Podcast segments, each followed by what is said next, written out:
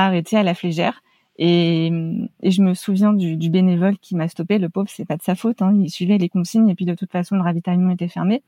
Je me suis mise à pleurer toutes les larmes de mon corps quand il m'a stoppé. Et le bénévole qui pleurait avec moi, et qui ne pouvait rien faire, le pauvre. Et je lui disais, mais non, vous pouvez pas me faire ça, c'est pas possible. J'ai terminé.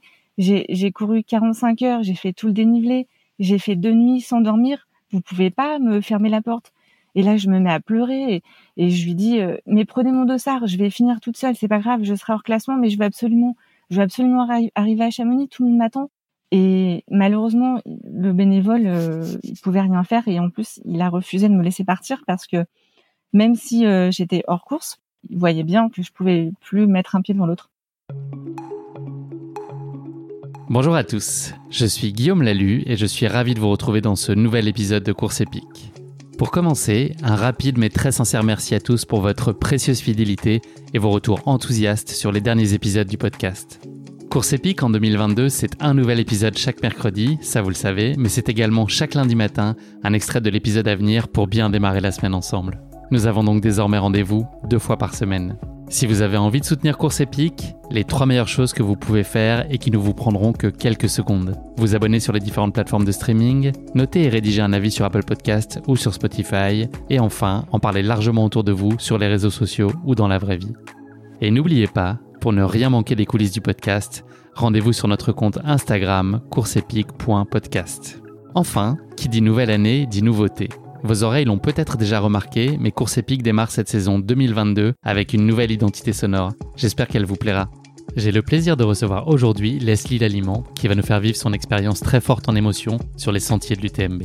L'histoire de Leslie et son lien si particulier avec les courses de l'UTMB remonte à 2014, lorsqu'elle a fait ses premiers pas sur l'OCC, puis trois ans plus tard sur les 100 km que compte la CCC. Dans la continuité de ses deux premières expériences du côté de Chamonix, Leslie se lance ensuite en 2019 sur la distance reine de 170 km qu'est l'UTMB. Une première expérience qu'elle aura minutieusement préparée et qui se soldera par une terrible et douloureuse désillusion. Cette désillusion va hanter Leslie pendant de nombreux mois, jusqu'à ce que les sentiers de l'UTMB puissent à nouveau s'offrir à elle au mois d'août dernier. Tétanisée par la peur d'échouer une deuxième fois, Leslie va aller au bout d'elle-même pour vivre un UTMB 2021 qui marquera sa vie à jamais. Cet épisode, réalisé en collaboration avec l'UTMB, c'est avant tout l'histoire d'une femme prête à tout mettre en œuvre pour réussir à atteindre ses objectifs et à réaliser ses rêves. Vous l'entendrez, Leslie est fascinante de détermination, de résilience et de volonté, et l'engagement émotionnel avec lequel elle vit cette UTMB rend le récit de sa course épique particulièrement touchant. Mais je ne vous en dis pas plus. Leslie va vous raconter tout ça bien mieux que moi. Bienvenue dans notre nouvel épisode de course épique, de haute lutte. Bonjour Leslie, je suis ravi de te recevoir dans ce nouvel épisode de Course Épique, qui est également le premier de cette grande saison 2022 qui s'annonce, pour nous parler de cette course de légende qu'est l'UTMB. Comment vas-tu Leslie? Bonjour Guillaume. Tout va bien? Ça va, merci et toi? Oui, très bien, merci. on approche des fêtes de fin d'année. Et justement, je voulais te demander, est-ce que le stock de cotillon est prêt et le champagne est au frais? Alors euh, non, pas du tout, puisque euh, je suis actuellement dans le Jura, dans mon camion avec euh, mon conjoint. Donc ça va être un nouvel an un peu en solitaire, mais ça me va très bien, en plein milieu de la montagne. Vous sortez quand même les tucs ou vous voulez réserver pour vos randos euh, la journée? Euh, Les tucs, oui, euh, pas forcément, mais ça va être un peu festif. On va essayer de trouver des magasins qui réussiront à nous vendre quelques trucs assez sympas. vous devriez trouver, je vous le souhaite en tout cas. Leslie, avant qu'on évoque plus particulièrement ta pratique sportive, est-ce que tu pourrais te présenter en quelques mots à nos auditeurs? Alors, je m'appelle Leslie, donc j'ai 41 ans et je vis sur Paris, donc enfin en région parisienne. je travaille dans une banque au siège d'une banque dans un bureau. Donc euh, j'ai euh, un travail euh, tout à fait routinier. C'est pour ça du coup que je pratique le trail depuis un peu plus de dix ans pour mettre un peu d'aventure dans ma vie et pour sortir un peu de mon quotidien. Est-ce que tu pourrais nous parler de tes premiers pas dans le sport quand tu étais enfant puis ado? Est-ce que tu as baigné très tôt dans un environnement qui était sportif, dans un environnement familial ou amical? Alors oui, j'ai baigné dans un environnement sportif. Euh, en fait, c'était plus par rapport à mes parents, donc euh, mes parents qui euh, qui ont toujours fait du sport. Et ben moi, j'ai j'ai pas toujours été sportive, non. J'ai j'ai plutôt j'ai plutôt fumé, j'ai plutôt mangé n'importe quoi et j'ai plutôt fui le sport. et mes parents m'ont du coup un peu réveillée vers vers mes 20 ans et m'ont un peu poussé vers le sport. Donc j'ai commencé la course à pied, à, à, vrai dire, pour arrêter de fumer, pour perdre un peu de poids. Et de là est née une passion, donc toujours grâce à mes parents que j'ai toujours suivi. Et d'ailleurs, j'ai fait mon premier marathon avec mes parents quand j'avais 24 ans. Donc eux, ils étaient pratiquants eux-mêmes? Oui, tout à fait. Ils étaient déjà marathoniens, ils étaient déjà euh, finishers de pas mal de petits trails en région parisienne. Et, toi, tu avais résisté pendant toute ton adolescence en disant je comprends pas pourquoi vous courez? Exactement. En fait, c'est exactement ça. La première fois que mes parents sont revenus avec une médaille de marathon autour du cou, euh, déjà j'y croyais pas. Ils étaient partis faire le marathon de Paris et euh, moi, pendant qu'ils couraient, je regardais la télé. Et je me suis dit, mais n'importe quoi, mais euh, ils vont jamais réussir, c'est pas possible, ils sont pas capables. Et ils sont rentrés à la maison avec euh, leur médaille autour du cou. Et j'étais super admirative. Je me suis dit, waouh, c'est formidable ce qu'ils ont fait. Euh, et du coup, ça m'a donné envie. Et c'est pour ça que j'ai commencé la course à pied. Donc, euh, principalement sur route au départ. Le, le pour, enfin, je m'est pas venu tout de suite. Euh, il m'est venu bien après, beaucoup plus tard. Et euh, mon père m'a aussi beaucoup enseigné le vélo parce qu'il pratique le vélo depuis euh, depuis depuis maintenant plus de 50 ans. Et ça aussi, c'est ça a été une belle découverte grâce à lui. Est-ce que tu peux nous parler de la première euh, course à laquelle tu as pris part? J'imagine qu'avant le marathon, il y a peut-être eu des, courses intermédiaires. Qu'est-ce que ça t'a procuré comme sensation? Est-ce que c'était galvanisant? Est-ce que c'était intimidant? Qu'est-ce que ça t'a procuré? Non, pas trop, justement. en fait, j'ai tout, tout de suite su que la course sur route euh, c'était bien, mais que c'était finalement pas mon truc. Donc euh, effectivement, j'ai commencé par faire des semi-marathons bah, sur la route, euh, des 10 km sur la route, et puis ensuite rapidement j'ai fait beaucoup de marathons, donc toujours sur la route. Paris, Nice, Cannes, Rome, Florence. Mais non, c'était pas vraiment galvanisant. Enfin, si c'est toujours galvanisant de franchir la ligne d'arrivée d'un marathon, mais ça me procurait pas assez de de d'émotion. Est-ce que tu peux nous dire ce que tu as particulièrement aimé dans le trail et que tu trouvais pas nécessairement dans la course sur route? Qu'est-ce que ça t'a apporté en plus et qu'est-ce que tu venais y chercher? Alors, euh, j'ai commencé le trail un peu par hasard. C'était une course que mon mari avait vue et il me disait euh, il faut qu'on fasse, il faut qu'on fasse. Euh, Lui-même pratiquait?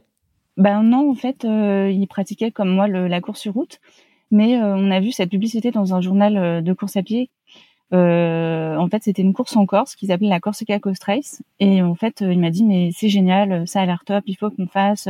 Les paysages, c'est super beau, il faut qu'on se lance. Euh, ok, euh, c'est quoi cette course? Ben, euh, c'est une course qui fait 170 km en plusieurs étapes. J'ai fait oui, mais non, ça va pas être possible. On a fait que des marathons sur route. à la limite, on avait fait un tout petit trail de 20 km, mais vraiment en région parisienne une course un peu insignifiante qui n'était pas euh, du tout difficile. Et je me suis dit, mais on va jamais y arriver. Mais si, allez, euh, on se lance, ça va être génial. Les paysages corses, c'est top. Bon, ok, euh, je suis. On s'inscrit, on y va. première étape horrible. Je me suis dit, mais plus jamais. c'est super dur. En plus, la Corse, on n'a pas démarré par la, la, course la plus facile. En revanche, ça a été une révélation par rapport aux rencontres et à tous les gens en fait qui, qui étaient inscrits et cette, cette, euh, cet effet un peu euh, euh, génial de d'être tous ensemble et de découvrir ça. Ça a été des, des super belles rencontres et de là est née en fait une passion tous les deux. Des choses que tu ressentais pas autant sur la course sur route. Exactement. La course sur route, en fin de compte, enfin telle que moi je l'ai vécu, hein, c'est peut-être pas forcément la même chose pour tout le monde, mais la course sur route, c'est un chronomètre, c'est une allure au kilomètre, c'est des points de passage, c'est des ravitaux bien fractionnés. Et pour moi en tout cas, je l'ai vécu comme tel. Le trail, c'est euh, un partage, c'est euh, des émotions, c'est des paysages, c'est c'est quelque chose de complètement différent. Et donc une fois cette course terminée, tu t'es dit quand est-ce qu'est la prochaine? Exactement. Euh, en fait, je me suis dit je ferai plus jamais de course sur la route, plus jamais. Et mon mari est un peu différent parce que lui, il est plus dans la compétition que moi.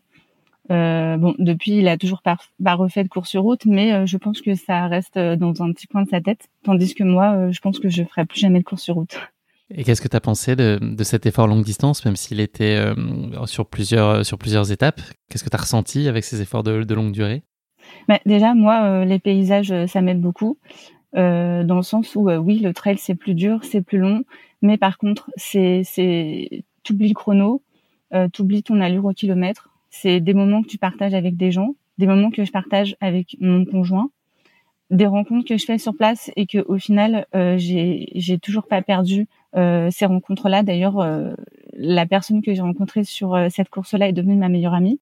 Et maintenant, ça fait plus de dix ans qu'on ne se quitte plus et qu'on fait pas mal de courses ensemble. Pour moi, avant tout, le trail, c'est ça. Ce, ce, sont des rencontres, des, des moments de partage et surtout des paysages. Une fois qu'on avait terminé cette course en Corse, on s'est dit, on va continuer. Et à partir, à partir de ce moment-là, on a, on a commencé à, à trailer un peu partout dans le monde. Et ça, ça a été en fait le début d'une grande aventure entre nous. Ça y est, tu avais été tombé dans la marmite, comme notre bon vieil Obélix. Exactement. Est-ce que tu as aujourd'hui un, un, format de course de prédilection? Euh, Oui, alors euh, plutôt euh, mon format de course de prédilection, moi je, je suis bien euh, jusqu'à 100 km. Au-delà, euh, ça commence à être très dur pour moi parce que déjà parce que je ne suis pas une coureuse très rapide, donc forcément les, les temps sont rallongés donc pour un 100 miles, euh, c'est très dur, l'entraînement, l'engagement, la préparation. En revanche, je dirais que pour un 100 km, euh, ça, ça me convient parce que entre guillemets, on passe qu'une nuit en course et pour moi, c'est pas pas insurmontable comme effort. Est-ce que c'est des phases de ta vie ou de ton année que tu apprécies, ces cycles de préparation pour ces grands rendez-vous que tu as à ton calendrier? Est-ce que c'est des moments que tu chéris ou est-ce que c'est juste un moyen euh, d'accéder à une course et puis de, bah, de réaliser ton rêve, de la finir, en tout cas d'essayer? C'est un peu des deux. Alors forcément, il y a des moments où, euh, où on prend beaucoup plaisir. Parce que comme je disais, euh, ce sont des moments que je partage avec mon conjoint, ce sont aussi des moments que je partage avec mes amis, puisque j'ai beaucoup d'amis en fait qui pratiquent le trail. Donc oui, c'est des moments de super motivation, c'est une émulation, c'est un engouement entre nous. Euh, les moments que je partage avec mon conjoint, d'autant plus que nous n'avons pas d'enfants, donc euh, ce sont des, des moments qui sont exclusivement réservés entre nous. Donc euh, c'est clair que quand on part 4-5 heures le samedi tous les deux, c'est, ce sont des moments d'exception. Euh, pareil, quand je m'entraîne avec mes amis et qu'on part, euh, on part pendant des heures, euh, on est seul au monde, seuls au monde, puisque j'ai plutôt des, des amis filles. on partage ces moments-là qu'entre nous et c'est, c'est unique. En revanche, oui, il n'y a, y a, pas forcément toujours la motivation, donc c'est pas que des moments magiques, je vais pas le cacher, c'est aussi des moments où... La sortie à 6 heures du mat en février quand il fait moins 6 et qu'il pleut. C'est ça, alors euh, c'est exactement ça, c'est c'est t'as as exactement résumé. Euh, je dirais que quand il y a plus de motivation, c'est la discipline, c'est la discipline qui prend le relais, parce que forcément pour préparer un UTMB, ce ne sont pas toujours des moments faciles, euh, des moments où on n'a pas envie de se lever, on a envie de rester au lit, on a envie de rester au coin du feu, euh, des moments où on est obligé de refuser des invitations avec les copains. Ah tu viens, on sort, on boit, ben non je peux pas parce que demain je me lève à 6 heures, je vais m'entraîner. Euh, ou même le soir quand on rentre du boulot, euh, au lieu de, euh, de, filer sous la douche et de préparer à manger, ben non, euh, vais m'entraîner, il est 20h, il est tard, mais c'est pas grave. Tu sais que tes amis te jugent hein, quand tu leur dis que tu peux ah, pas aller boire un verre avec eux parce que tu as un entraînement. Exactement, les amis me disent « Oh mais arrête, c'est bon, il n'y a pas que ton UTMB. » Alors non, il n'y a pas que mon UTMB dans ma vie, mais actuellement si, il y a que ça. Jusqu'à fin août, il y aura que ça. Et, et oui, c'est c'est pas toujours des moments faciles, je j'admets. Est-ce que tu peux nous dire comment tu structures habituellement euh, une année de course? C'est quoi les principaux critères pour choisir les courses auxquelles tu vas participer? C'est euh, les distances, c'est aller dans des endroits que tu connais pas, c'est un, peu parcourir le monde ou se partage avec les amis? C'est tout ça à la fois. C'est euh, partager des moments de vie avec mes amis et surtout avec mon conjoint. C'est également parcourir le monde. Donc euh, c'est exactement ça. On choisit en fait en fait nos courses par rapport au pays, par rapport au paysage euh, par exemple, on a fait une course absolument sublime en, Islande, où euh, là, les paysages sont complètement différents de nos Alpes. Je suis très jaloux. Je suis désolée. Euh, en plus, à chaque fois, on essaye d'en profiter pour pour rester un peu là-bas parce que, enfin, en l'occurrence, la course, elle durait une semaine, donc c'était une étape à chaque fois différente. mais on s'est dit, bon, on est quand même en Islande, on va pas finir sur ça. Donc après, on a loué un 4 on a fait le tour de l'île en fin de compte, nous, nos courses, c'est un aspect de découverte et d'exploration qu'on n'a pas, en fin de compte, euh, dans les courses sur route. Euh, Combien de courses tu fais euh, par année? Ça, ça dépend vraiment. je dirais. Hors Covid. Oui, après avec le Covid, voilà, ça a été un peu chamboulé toute cette organisation. Néanmoins, on essaye au moins de faire un grand voyage par an, plus des petites courses ici et là, droite à gauche, surtout dans les Alpes. Hein, je vais pas cacher ma passion pour nos Alpes françaises. J'ai notamment souvenir d'une course qu'on a faite avec toujours mon conjoint en Nouvelle-Zélande. Désolée si euh, tu es encore jaloux. c'est encore un cran au-dessus de l'Islande, tu vois, en termes de jalousie. Vas-y, continue. L'interview va bien se passer. La Nouvelle-Zélande, on en a profité bah, euh, pour visiter euh, les deux îles. en fin de compte, voilà, on a loué un camion parce que nous, on aime l'aventure en camion. On n'est pas forcément hôtel, palace, spa. On est plutôt dans la simplicité et dans la difficulté aussi, j'avoue, parce que c'est se mettre un petit peu des challenges. Donc, on a fait cette course euh, en Nouvelle-Zélande et pour moi, c'était mon premier ultra. C'était une course de 107 km euh, avec un départ tout à fait euh, inoubliable et incroyable qui était donné par les Maoris euh, pour nous donner en fait du courage et et de la sécurité. Enfin, c'est des prières. donc, cette course qu'on a faite tous les deux, parce qu'avec mon conjoint, il y a des courses qu'on fait tous les deux, des courses qu'on fait séparément parce que forcément, il n'a pas le même niveau. Euh, pour des courses comme euh, ben, la Corsica, par exemple, euh, Coast Race, ou même l'Islande, ou même la Nouvelle-Zélande, ce sont des courses qu'on fait un peu à l'autre bout du monde, donc on s'est dit on va rester ensemble, contrairement à d'autres courses dans les Alpes ou en France, où là, ben, chacun un peu pour soi. Mais cette course, c'était en plus mon premier ultra en Nouvelle-Zélande, et ça a été un voyage absolument incroyable. Déjà dans les paysages, et puis pareil, les Enfin, les locaux sont euh, absolument chaleureux. Les ravitaillements, c'est juste une fête. Chaque ravitaillement est une fête. Et c'était absolument euh, incroyable. Ensuite, on a continué. C'est pareil. On s'est dit, euh, on va pas aller à l'autre bout de la planète pour entre guillemets juste faire un ultra. Donc, avec notre camion, on a sillonné les deux îles et on a on a parcouru euh, tous les paysages possibles et inimaginables. C'est l'heure de prendre le rétroviseur qui est à l'intérieur de ton van et de regarder dedans. Leslie, est-ce que tu pourrais me dire quels sont, euh, selon toi, tes points forts et puis tes points d'amélioration, qu'ils soient d'ordre physique ou mental? Qu'est-ce que tu voudrais corriger et puis qu'est-ce que tu penses euh, naturellement bien faire ou à force en tout cas de, de travail, mais sur lequel tu as peut-être plus de facilité? Alors mes qualités, le mental. Je ne lâche rien. Quand j'ai décidé quelque chose, je me donne à fond. Je me donne tous les moyens et j'y vais. Je j'ai pas peur. Si je suis prête, j'y vais et j'ai pas peur. Euh, je n'abandonne jamais. Je, je, je préfère euh, je préfère qu'on m'arrête plutôt que d'abandonner. On verra plus tard sur euh, mon UTMB 2019, mais euh, je n'abandonne pas. Je je n'arrête pas de moi-même. Euh, mes défauts plutôt dans l'ordre technique.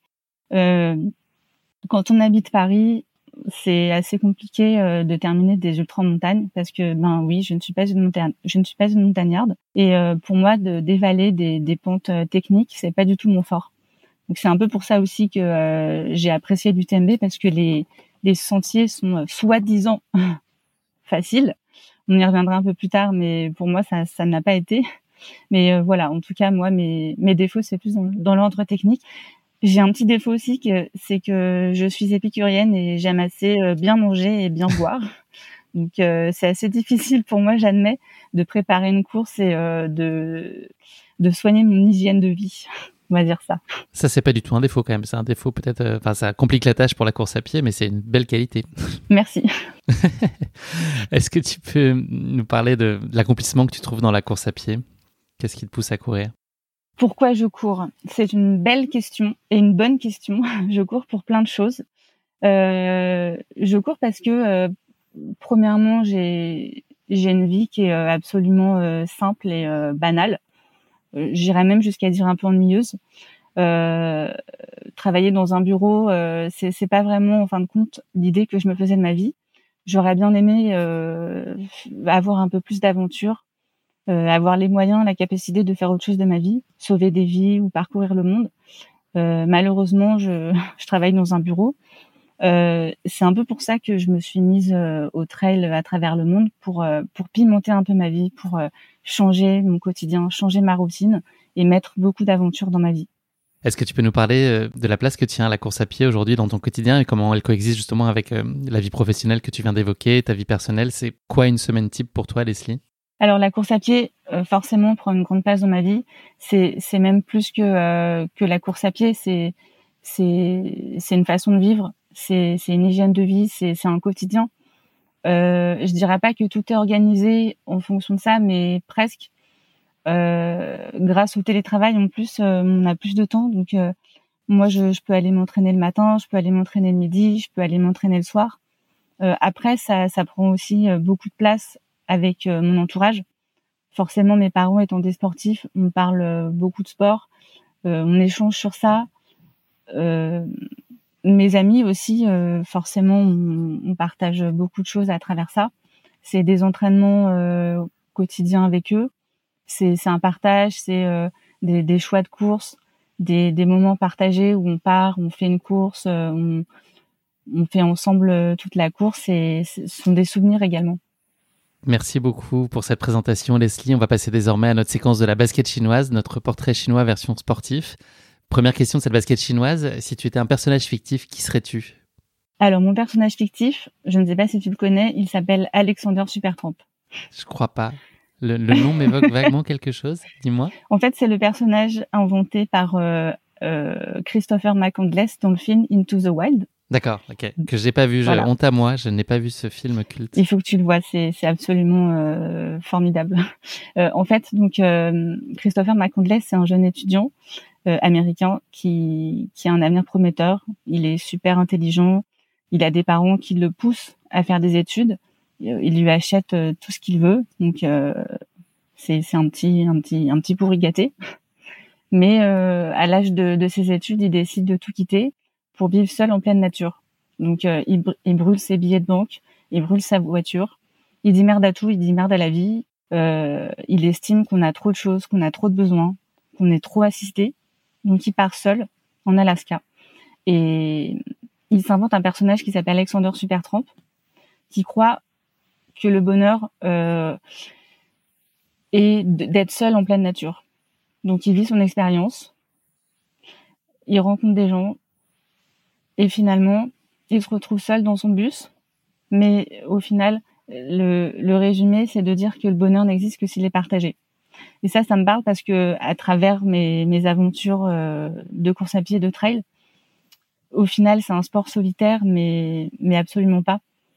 Le, la course à pied n'existe elle-même que si elle n'est partagée. En tout cas, c'est comme ça que je le ressens. J'ai pas vu le film, mais je crois savoir que ça se termine pas très bien, non? Je vais éviter de le dire pour les auditeurs qui n'auraient pas vu le film. Non, il y a que moi qui l'ai pas vu. Ne cherche pas de tous les auditeurs. je suis le seul, je suis le seul à, pas avoir vu le film, je pense. bon, il est possible. Il y a une éventualité que ça puisse mal se terminer en oui. tout cas. Exactement. Deuxième question de cette basket chinoise aussi. Si tu étais un animal, lequel serait-il? Le chamois, sans hésiter. Parce que comme lui, j'adore être en nature, j'adore être à la montagne. C'est d'ailleurs le, le, seul endroit où je me sens bien. Euh, forcément euh, dans ma tour de verre, euh, je me sens pas forcément bien. Donc j'essaye d'avoir des moments de vie où je m'échappe, un peu comme le chamois, et je, je, je prends tout de la nature. Il faut aller t'installer à Chamonix, Leslie? Oui, parce que tout le monde me dit, mais c'est pas si facile parce que il y a le l'entourage, la famille, et puis ben il faut trouver un boulot. C'est c'est terre à terre, mais c'est la vérité on peut pas vivre euh, d'amour et de montagne, malheureusement. Effectivement. Leslie, troisième question euh, de cette basket chinoise. Est-ce qu'il y a un sportif ou une sportive qui a une source d'inspiration particulière pour toi? Alors, je suis sûr, je suis sûr, Guillaume, que tu t'attends à ce que je réponde François Daen, Kylian Jornet ou Xavier Thévenard, j'imagine. Pas forcément, mais, mais je vais être surpris, en tout cas, j'en suis certain. Bien que j'admets ces, ces trois sportifs sont absolument admirables dans, dans ce qu'ils font, mais non, c'est c'est pas euh, ce genre de sportif qui me fascine. Alors, euh, il y a un personnage qui sort du lot, c'est Mike Horn. Parce que au-delà de la performance sportive, au-delà de, euh, je schématise, hein, mais au-delà de, euh, de mettre un dossard et d'arriver le premier, il y a ce côté aventure et exploration qui me fascine. forcément, quand quand il a traversé l'Antarctique, moi en plus j'adore le froid, j'adore la neige, j'adore me mettre dans des conditions un peu difficiles parce que au final c'est c'est comme ça qu'on se sent vivant. Donc moi ça me parle énormément c'est pour ça euh, que j'essaye de mettre un peu d'aventure dans ma vie, contrairement à lui euh, qui a fait de sa vie une aventure. Merci beaucoup Leslie de t'être frottée à cet exercice de la basket chinoise. On va se plonger désormais dans ta course épique, l'UTMB 2021. Avant cela, quelques mots introductifs pour planter le décor de cette mythique course qui est l'UTMB. Chaque année, le gratin du trail mondial, mais aussi des milliers de coureurs amateurs se donnent rendez-vous fin août à Chamonix pour l'une des courses les plus prestigieuses du calendrier annuel, l'Ultra Trail du Mont Blanc. Traversant trois pays, la France, l'Italie et la Suisse, et neuf communes, l'UTMB se déroule en une seule étape au départ de Chamonix sur un parcours de 171 km faisant le tour complet du Mont Blanc. La course emprunte le GRTMB et propose aux coureurs de franchir 10 cols à plus de 2000 mètres d'altitude pour un dénivelé positif total de 10 000 mètres. Véritable institution du trail running, l'UTMB est devenu au fil des années le rendez-vous incontournable des meilleures coureuses et coureurs internationaux, mais également des amateurs les plus aguerris à la recherche de la performance ultime. Pour les coureurs élites, le temps de course sera de l'ordre d'une vingtaine d'heures chez les hommes et de 22 heures chez les femmes, enfin chez Courtney de Walter en tout cas, qui a quand même fait un, temps absolument hallucinant cette année de 22 heures contre les 24 ou 25 heures qui sont les, temps habituels chez, les féminines. Pour certains amateurs, en revanche, il faut aller au terme parfois des 46 heures et 30 minutes euh, de la barrière horaire qui sont autorisées pour boucler cet incroyable défi, comme nous l'a fait vivre euh, Abdenour dans notre neuvième épisode, le dernier des finishers. Je ne sais pas si tu as l'occasion d'écouter Leslie, mais un, conseil, euh, va l'écouter, c'est ça prend au trip. Abdenour raconte comment il s'est battu pendant toute la course avec la barrière horaire, mais je pense que l'histoire que tu vas nous raconter évoque aussi cette lutte de chaque instant avec la barrière horaire afin de satisfaire encore plus de coureurs, mais également d'offrir plus largement la possibilité de participer à cette grande fête du trail mondial. Les organisateurs de l'UTMB proposent en réalité une semaine entière de compétition avec en plus de cette épreuve reine de la course qui est l'UTMB, également la course jeune, l'YCC, et cinq autres formats, la TDS, la CCC, l'OCC, la MCC et la PTL, une épreuve en équipe et en autonomie de 300 km et 25 000 mètres de D+. Voilà quelques premiers éléments à avoir en tête sur l'UTMB que tu ne manqueras pas d'enrichir avec ton retour d'expérience sur tes différentes éditions auxquelles tu as pu prendre part, Leslie. Avant que tu nous racontes euh, en détail euh, ton UTMB 2021 et celui qui a précédé euh, deux ans plus tôt, c'est l'heure de la question qui pique, de course épique. J'espère que tu n'es pas trop stressé. C'est un exercice extrêmement délicat de, l'épisode. Non, non, non, ça n'est que de la bienveillance et, un peu d'humour. En tout cas, on essaye. D'accord. la question qui pique aujourd'hui, alors je ne sais pas si c'est une chance ou pas, mais c'est un format que j'ai jamais fait jusqu'à maintenant. c'est un, un, format de Géopardy. Est-ce que tu connais le principe du format Géopardy? C'est vieux Géopardy, non? Ouais, c'est très vieux. C'est, je pense que c'était dans les années 80 aux États-Unis. Le principe, c'est que je vais te donner une réponse et c'est à toi de trouver la bonne question. D'accord. Donc, c'est un peu l'inverse de ce que je peux faire euh, d'habitude. Donc, je vais te donner, Leslie, une fois n'est pas coutume, la réponse. À toi de trouver la bonne question parmi trois propositions. Donc, la première réponse de ce Géopardy, c'est 9,5%. À toi de me dire quelle est la question associée. Donc, j'ai trois propositions pour toi. Proposition A, c'est le pourcentage du parcours total de l'UTMB que tu as réalisé une fois que tu es arrivé à Saint-Gervais. La question B, c'est le pourcentage de finishers de la première édition de l'UTMB en 2003. Et la question C, c'est la probabilité qu'il fasse beau fin août à Chamonix. Euh, je dirais numéro 1. Alors, c'est la B, c'est le pourcentage de finishers de la première édition de l'UTMB. Euh, c'est 67 sur 700. Euh, donc c'était en 2003, donc il n'y en a pas beaucoup qui sont arrivés jusqu'à la ligne. Pour la première question, en fait, c'était 12,2%. Saint-Gervais a fait 21 km sur 171, donc c'est pas très très loin de la vérité malgré tout. Deuxième réponse pour toi, Leslie, 58 ans. À toi de à nouveau trouver la question associée. 58 euh, ans, c'est euh, question A, l'âge moyen des coureurs au départ de la YCC. Question B, c'est la limite de la barrière horaire de l'UTMB. Il ne faut pas prendre plus de 58 ans pour, pour le finir. Ou euh, question C, c'est l'âge du vainqueur le plus âgé de l'histoire de l'UTMB. Réponse, question C. Bravo. C'est une bonne question. c'est très bizarre de voir tout inversé. oui, c'est bizarre. donc, 1 sur 2, bravo. Euh, troisième réponse, c'est le Népal. Euh, à toi de me dire quelle est la question qui est associée. Donc, euh, question A, c'est le pays avec la moyenne ITRA de coureurs la plus élevée en 2018. Question B, c'est le nom du pays qui est l'anagramme du mot lapin. Et question C, c'est le pays dans lequel on aurait retrouvé un coureur de l'UTMB en septembre 2013, après qu'il se soit égaré en, en ayant tourné à droite après le ravito de Valorcine au lieu de tourner à gauche. Réponse C Oui, exactement. c'était bien la question A, donc tu as raison. C'était euh, le pays qui avait la, la cote ITRA la plus élevée en moyenne en, 2018. Alors, ils avaient un seul coureur qui était euh, Sangé Sherpa et qui a une cote de 812, donc, euh, donc ça aide pas mal. Mais non, voilà, c'était c'était cette réponse. Écoute, pas facile, j'avoue, ce, ce Géopardy, pas facile à raconter déjà sans s'abonner, puisque j'ai dit une fois sur deux questions à la place de réponse et réciproquement. voilà. Pardi, c'en est déjà fini de cette question qui pique. On va passer euh, désormais à ta course épique. Euh, c'est l'UTMB 2021, on l'aura compris. Je te propose avant ça, Leslie, qu'on remonte un tout petit peu le temps et qu'on commence euh, par parler de tes deux premières expériences dans le cadre de l'UTMB. Donc, c'était l'OCC en 2014 et la CCC en 2017. Comment se sont passées tes premières expériences dans le cadre de, cette grande fête qui est l'UTMB Alors, effectivement, ma première expérience sur l'UTMB, ça a été de faire l'OCC en 2014, où on s'est inscrit un peu par hasard, toujours avec mon conjoint on s'est dit tiens, il y a, euh, c'était la première édition en plus de l'OCC. On s'est dit tiens, euh, il y a une petite course euh, à Chamonix qui n'est pas la CCC ni l'UTMB. On s'est dit elle fait 53 km. Bon, il y a quand même un beau D+, mais c'était accessible pour nous au vu de notre entraînement du moment. Donc on s'est dit ah ben on va tenter. On connaissait pas du tout Chamonix, on connaissait pas du tout les sentiers de l'UTMB. Donc on a tenté et par chance on a été tiré au sort. Et donc on, on, a été sur Chamonix donc en fin août 2014. On a couru le CC et pour nous ça a été quasi immédiat la révélation sur l'ambiance à Chamonix, l'arrivée, le, même le départ qui était à Orsières en Suisse tout de suite, on s'est mis dans l'ambiance et les sentiers, ça a été une révélation. On s'est dit, waouh, c'est super beau, euh, surtout euh, côté suisse. Euh, les, les sentiers sont, euh, sont, sont vraiment euh, super jolis. en plus, on a eu cette année un super soleil, donc vraiment une, une course incroyable qu'on a fait ensemble du début jusqu'à la fin. C'était la première fois qu'on passait une ligne d'arrivée à Chamonix et honnêtement, euh, c'est à faire au moins une fois dans sa vie.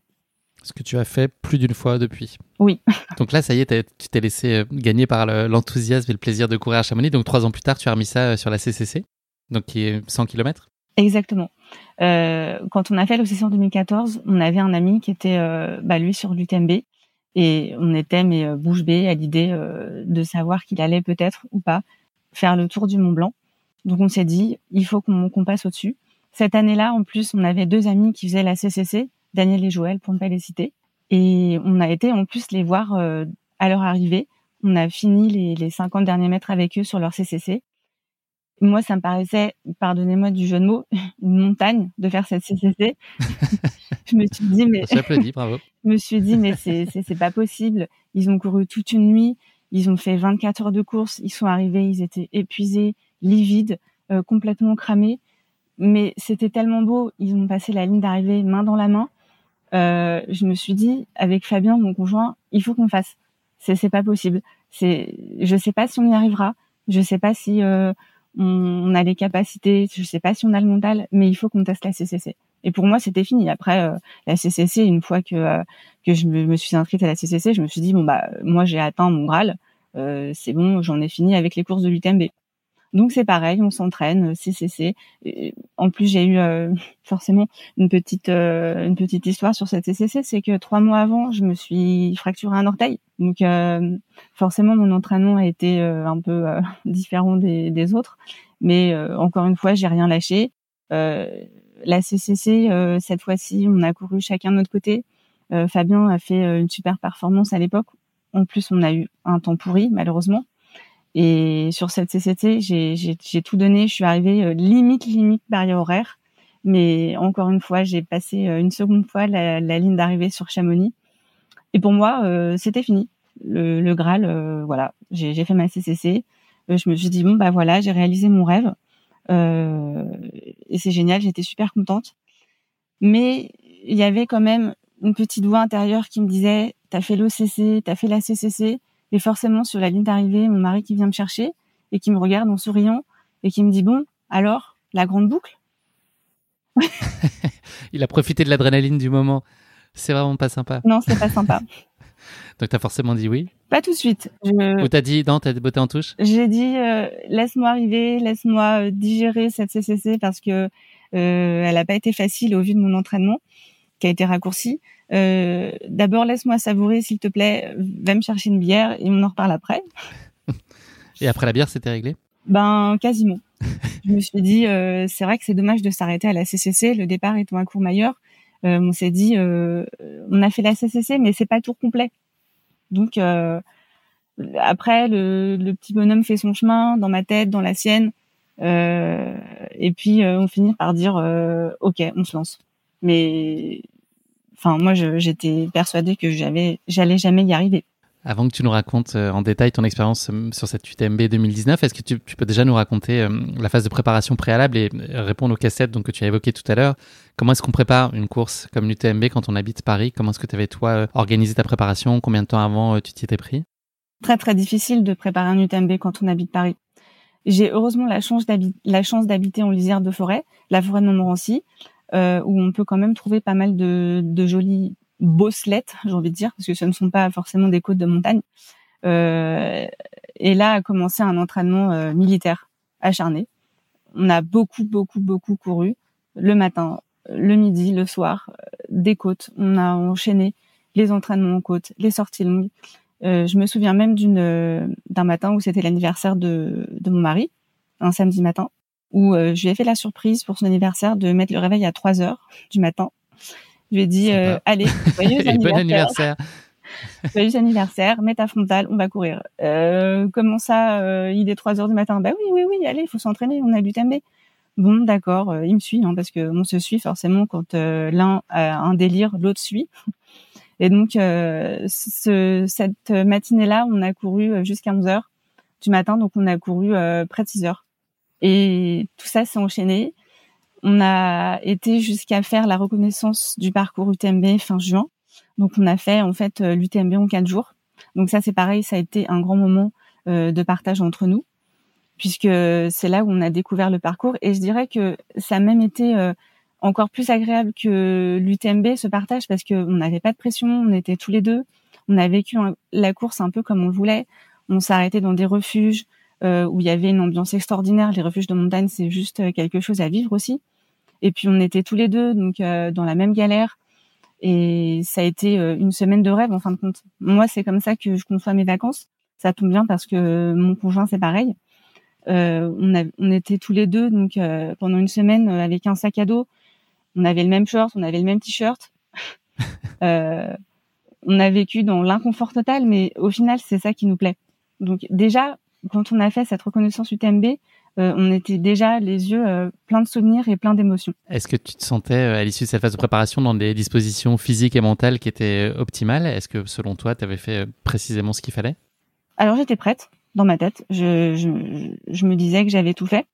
Alors j'avais tout fait puisque je m'étais entraînée, j'avais même été reconnaître le parcours. Euh, j'avais euh, nettement euh, amélioré mon hygiène de vie pendant. Euh, bah, en fin de compte, l'UTMB 2019, la préparation a duré quasiment euh, une année. Et oui, dans ma tête, j'étais prête parce que on a fait des, petites courses de, préparation et tous les voyants étaient ouverts. Donc euh, pour moi, c'était sûr, euh, je partais euh, confiante. Mon mari, pareil. cette année-là, en plus, on, on, a pris le départ avec ma meilleure amie, son conjoint et un autre copain. Donc on était tous sur la ligne de départ. Moment incroyable qu'on a partagé tous ensemble. Et euh, je savais, alors je savais que que j'avais mis toutes les chances de me compter, donc euh, je partais euh, super confiante. Est-ce que tu peux nous parler de ton début de course cette année-là? Enfin, je dis début de course, je, il va être assez long puisque je, je voudrais parler des 78 premiers kilomètres jusqu'à Courmayeur. Le, ton début de course est plutôt conforme à ce que tu imagines et, et, se passe relativement bien? Oui, jusqu'à Courmayeur, tout va bien. les, en fin, en fin de compte, l'UTMB commence, je dirais, à partir du kilomètre 40 parce que de Chamonix jusqu'à les Contamines, euh, on traverse un peu euh, les villages euh, de la vallée de Chamonix. C'est c'est pas vraiment le début de course, c'est pas vraiment le début montagnard, c'est plutôt relativement facile entre guillemets, hein, bien sûr. Donc pour moi, la course commence bien après. Elle commence bah, au Contamine, où là on prend le, le chemin direct pour aller au col du Bonhomme c'est là que commence réellement l'UTMB parce que déjà il fait, enfin pour ma part en tout cas, j'allume la frontale vers Saint-Gervais. Et c'est là que commence euh, véritablement la course. Une fois qu'on a passé euh, le Tour de France à Saint-Gervais, parce que c'est un véritable Tour de France quand on arrive à Saint-Gervais, on est euh, juste des stars et, et c'est comme si on était sur le Tour de France. Euh, et donc oui, jusqu'à Courmayeur, ça allait à peu près. J'étais un peu ricrac au niveau des barrières horaires, mais physiquement, je me sentais bien et j'étais plutôt confiante. C'est alors que la course a pas mal changé de physionomie pour toi avant de devenir une progressive euh, descente aux enfers avec tes jambes qui ont commencé à te lâcher et qui ont commencé à refuser de courir. Est-ce que tu peux nous parler euh, bah, de la suite de ta course? Alors de Courmayeur à Champais, effectivement, ça a commencé à être la descente aux enfers. J'avais du mal à courir, j'avais du mal à relancer. Et petit à petit, mes genoux, enfin surtout un, me faisaient sentir que euh, ça allait commencer à être très très dur arrivé à Champais, effectivement, on appelle ça la, côte de Champais, on appelle euh, on appelle ça le cimetière euh, de l'UTMB parce que il y a beaucoup de, gens qui, euh, qui malheureusement finissent là. En plus, pour moi, alors je sais que certains montagnards vont rire de cela, mais c'est pas grave, j'assume. pour moi, à partir de Champais, c'est la partie où, ça commence à être très technique. Alors pas aussi technique que d'autres courses de montagne, mais pour une Parisienne, une femme en plus, hein, qui n'a pas forcément les mêmes capacités physiques qu'un homme, ça commence à être particulièrement dur après Champais, d'autant plus qu'on a déjà une nuit dans les pattes et qu'on a déjà beaucoup de kilomètres euh, bah, dans les genoux. Donc euh, oui, ça a été euh, le début d'une descente aux enfers progressive, mais elle était bien là. à Champais, j'ai eu la chance en plus de voir mes parents qui étaient venus me voir. Et puis en plus, forcément, comme, ils ont fait la route de nuit, ils ont un peu dormi dans la voiture parce qu'en l'occurrence, il était 2 heures du matin. Euh, j'avais pas forcément envie euh, de faire un stop and go et de leur dire euh, merci, au revoir, je me casse. Non, j'ai passé du temps avec eux, j'étais heureuse de les voir. Je sais que surtout pour ma petite maman et mon petit papa, je sais qu'ils auraient toujours rêvé faire une course comme l'UTMB. Donc je savais l'émotion qu'ils avaient en me voyant. Donc j'ai attendu avec eux, j'ai pris mon temps euh, et, et, je regrette pas parce que c'était un moment formidable de partage. Mais euh, malheureusement, ça, m'a coûté, euh, ça m'a coûté 45 minutes. C'est pour ça que je suis repartie de Courmayeur, j'étais à 5 minutes des barrières horaires. Est-ce que tu penses à ce moment-là, est-ce que tu te dis, enfin, l'idée t'effleure que tu puisses euh, être contrainte de, de t'arrêter et que les barrières horaires, enfin, tu sois hors délai et que tu puisses pas poursuivre, ou c'est une hypothèse qui est complètement inenvisageable et, et, tu continues à tracer ta route de façon très déterminée? Ah non, jamais je songe une seule minute à abandonner je me dis si quelqu'un doit euh, stopper ma course, ce sera pas moi. Moi, je suis pas programmée pour abandonner. Et malgré la douleur, malgré euh, la lassitude, euh, à ce moment-là, après après après pardon après Champais, j'ai même du mal à plier les genoux. Ça commence à être très très dur. D'autant plus que j'ai fait une erreur d'équipement par rapport à mon pantalon. j'ai dû enlever mon pantalon en fait. Pardon, j'ai dû mettre mon pantalon alors qu'il pleuvait. Et j'avais choisi un pantalon qui ne s'ouvrait pas en fait euh, au pied. Donc j'ai carrément dû enlever mes chaussures quand il pleuvait et j'ai mis les pieds dans l'eau, ce qui m'a coûté des ampoules atroces aux pieds. Donc passé Champagne, j'avais non seulement des douleurs terribles aux genoux, mais des ampoules qui étaient absolument, euh, enfin c'était plus des ampoules, c'était des escalopes. Donc chaque pas, chaque pas était euh, une souffrance terrible. Cette douleur, elle, euh, d'être présente ensuite jusqu'à la montée de tête au vent aux environs du kilomètre 155. Tu es euh, plus déterminé et concentré que jamais et tu évacues tous les détails qui peuvent venir euh, interférer sur ton plan de marche qui devient de plus en plus serré. Exactement. Euh, une fois arrivé péniblement la tête au vent, qui n'est pas une barrière horaire mais que c'est un point de contrôle, je savais qu'il me restait un quart d'heure pour arriver à la flégère, sachant que la tête au vent, la flégère, alors certes, ce n'est que 3 kilomètres, mais ce sont des kilomètres qui, euh, pour moi, sont les plus durs parce que c'est impraticable. Il y a des cailloux partout, euh, il faut mettre les mains, c'est hyper technique et j'avançais plus. Mais euh, je voulais pas abandonner. Donc euh, la personne qui a pointé mon dossard à la tête au vent me dit mais si si continue à la flégère, ils sont cool, ils laissent passer, ils laissent passer plein de gens même si même si tu arrives en retard. Bon, ok. Mais de toute façon, je, je coûte que coûte, il fallait que j'avance. Donc effectivement, j'ai coupé mon téléphone parce qu'à ce moment-là, beaucoup de gens s'inquiétaient. Euh, mes amis, mes parents, mon mari. Euh, mais j'ai décidé de couper parce que je voulais être focus sur la, fin de course. Je voulais absolument euh, arriver à la flégère. Alors j'y suis arrivée à la flégère, mais malheureusement le ravitaillement était fermé et j'étais hors délai. Donc là, je. Pour, juste pour donner le contexte, la flégère, c'est à 10 km seulement de l'arrivée. 7. 7, et c'est la dernière, la dernière barrière horaire. Exactement. C'est la toute dernière barrière horaire. C'est la fin de course. La flégère, quand on passe euh, ce ravitaillement ou ce, enfin, cette barrière horaire, il reste plus que, entre guillemets, la descente euh, sur Chamonix. Donc, j'avais fini. Et pour moi, c'était impensable. Il n'avait pas le droit de, de me fermer la porte. Je, je me disais, mais c'est inhumain. Et ce qui est rigolo, enfin rigolo, aujourd'hui est rigolo, c'est qu'à l'époque, je discutais avec un ami qui s'appelle Thomas avant de prendre le départ. Il me racontait qu'une année, il avait été un spectateur sur l'UTMB et qu'il avait rencontré un, un Chinois qui s'était endormi à la flégère. Malheureusement, quand il s'est réveillé, c'était trop tard. Et en discutant avec lui, on s'est dit, c'est juste inhumain de d'abandonner, enfin en tout cas d'être stoppé à la flégère. Je lui dis, mais oui, mais c'est quelque chose, euh, c'est invivable, c'est ce serait insupportable. Et, et, c'est pas possible. Eh ben si, c'était possible. J'ai pas fait exprès, mais euh, on m'a arrêté à la flégère. Et, et je me souviens du, du bénévole qui m'a stoppé. Le pauvre, c'est pas de sa faute. Hein. Il suivait les consignes et puis de toute façon, le ravitaillement était fermé. Je me suis mise à pleurer toutes les larmes de mon corps quand il m'a stoppé. Et le bénévole qui pleurait avec moi, et qui ne pouvait rien faire, le pauvre. Et je lui disais, mais non, vous pouvez pas me faire ça, c'est pas possible. J'ai terminé. J'ai couru 45 heures, j'ai fait tout le dénivelé, j'ai fait deux nuits sans dormir. Vous pouvez pas me fermer la porte. Et là, je me mets à pleurer et, je lui dis euh, mais prenez mon dossard, je vais finir toute seule, c'est pas grave, je serai hors classement, mais je veux absolument, je veux absolument arriver à Chamonix, tout le monde m'attend. mes amis, mes parents, mon mari, tout le monde m'attend. C'est juste, vous pouvez pas me faire ça. Pour moi, c'est inconcevable. Et malheureusement, le bénévole, euh, il pouvait rien faire et en plus, il a refusé de me laisser partir parce que même si euh, j'étais hors course, euh, moi j'aurais bien voulu euh, le terminer de moi-même, mais il n'a pas voulu parce que il voyait bien que je pouvais plus mettre un pied devant l'autre. Donc je pense que pour ma sécurité, il l'a fait pour pour m'éviter tout accident. Donc malheureusement, ces sept derniers kilomètres, je les ai faits en 4x4 avec d'autres personnes rescapées de la tête au vent. Et dans le 4x4, euh, c'était juste abominable. J'étais inconsolable. Et pour moi, c'était c'était irréel. Pour moi, j'avais fait l'UTMB, mais on m'a volé mon arrivée. On me l'a coupé. Qu'est-ce qui se passe alors les heures et les jours qui suivent? Tu refais le scénario 500 fois, tu essaies de changer tes paramètres, tu essaies de comprendre, et encore, euh, t'arrives à peine à digérer? Alors déjà, mon arrivée en 4x4, j'ai demandé au conducteur de ne pas me de ne pas me ramener dans le centre-ville de Chamonix. Je ne voulais pas voir la ligne d'arrivée, je ne voulais pas voir euh, le, la dernière, euh, les, derniers pas de l'UTMB, je ne voulais pas voir ça. Donc j'ai demandé de m'arrêter avant. Et je ne voulais, je voulais voir personne. Je voulais voir que mon mari et mes parents. Je, je sais que ma meilleure amie m'attendait depuis longtemps et à faire des refresh sur le live trail. Je sais qu'elle était là, mais je, je voulais pas la voir. Donc j'ai demandé à ce qu'il m'arrête avant pour euh, pour éviter euh, toute cette euphorie et toute cette folie qui y a à Chamonix quand on arrive.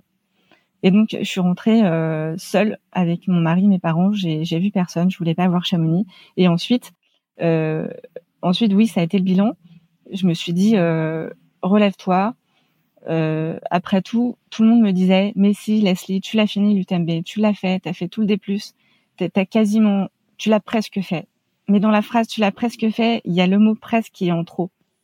Et ça, ça a été euh, impossible pour moi de d'accepter ça. Donc, euh, comme tu le dis, après on fait le bilan. Qu'est-ce qui a fonctionné? Qu'est-ce qui a pas fonctionné? Et là, j'ai pris euh, une feuille de papier, un stylo. J'ai en fait de, détailler toutes les erreurs que j'avais commises parce que évidemment, si on n'a pas fini un UTMB, si on l'a presque fait, si on n'a pas franchi la dernière barrière horaire, c'est qu'il y a quelque chose qui a cloché. Donc, allons-y. Je fais l'analyse de ma course. Donc, le pantalon, ça, ça n'allait pas. Euh, qu'est-ce qui a fait que je me suis blessée? Ah, alors je sais que euh, dans tous les magazines ou dans tous les coachs sportifs, on parle de renforcement musculaire. Ah oui, mais j'en ai pas fait une seule minute. Ben c'est peut-être ça qu'il faut changer. Je sais pas. Euh, analysons. Et donc en fait, j'ai fait la liste de toutes les erreurs que j'avais commises et je me suis dit si un jour je refais un UTMB, il faut que je corrige tout ça.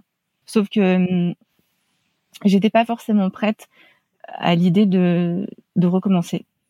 Combien de temps il t'a fallu pour euh, te remettre de cette euh, désillusion? Est-ce qu'on parle de jours, de semaines, euh, plus? Est-ce que ça a été jusqu'à ce que tu le refasses une nouvelle fois, que tu as dû composer avec cette douleur? Enfin, le mot est peut-être un peu fort, mais... Alors, ça, ça c'est en moi que ça parle. C'est des mois à, à y penser chaque nuit, chaque matin, ce sentiment absolument amer de d'inachevé.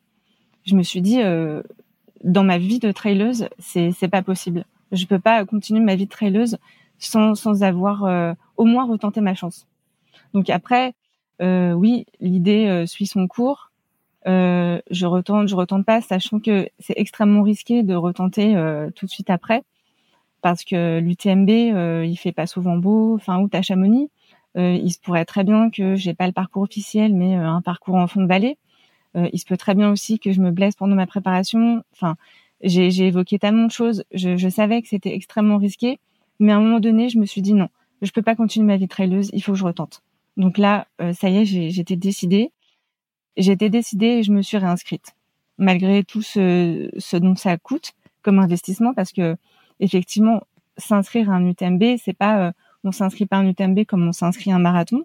Je savais que j'allais repartir rebelote encore, encore une fois, encore une année à m'entraîner. Cette fois-ci, j'étais bien déterminée à changer et à corriger toutes les erreurs que j'avais commises. Euh, donc voilà, il y a un moment donné où j'ai dit stop, je peux pas continuer, je m'inscris. Tu te projettes alors sur l'édition 2020, mais tu dois composer avec euh, deux contrariétés majeures. Euh, la première, c'est un accident de vélo qui est survenu en début de cette année-là. Et puis le contexte sanitaire qu'on connaît qui a laissé planer beaucoup d'incertitudes sur la tenue possible ou non de la course. Est-ce que malgré tout, tu avais décidé de te lancer dans une prépa pour l'UTMB 2020 Effectivement, j'ai eu un accident de vélo en décembre 2019. Euh, euh, je me suis fracturé le coude assez euh, assez important puisque j'ai eu en fait des plaques des vis et des broches. Donc en fait, j'ai été immobilisée pendant quasiment quatre mois. Mais le paradoxe, c'est que le jour de mon accident, c'était le 3 décembre et c'était aussi le jour des inscriptions pour les deux SAR solidaires. Et paradoxalement, ben, j'ai eu mon accident, mais je me suis inscrite le même jour. Ensuite, comme tu dis, euh, bah, une fois que j'avais euh, passé mon accident, que j'avais euh, rééduqué mon bras, d'ailleurs, rééducation que j'ai en partie faite grâce à la course à pied. Euh, effectivement, il y a eu le Covid et toutes ces interrogations. Et puis, donc en mai, on, on annonce que l'UTMB 2020 allait être euh, annulé. Donc là, honnêtement, je me suis dit, j'avoue, hein, je me suis dit, ah bah chouette, je vais pouvoir m'entraîner une année de plus.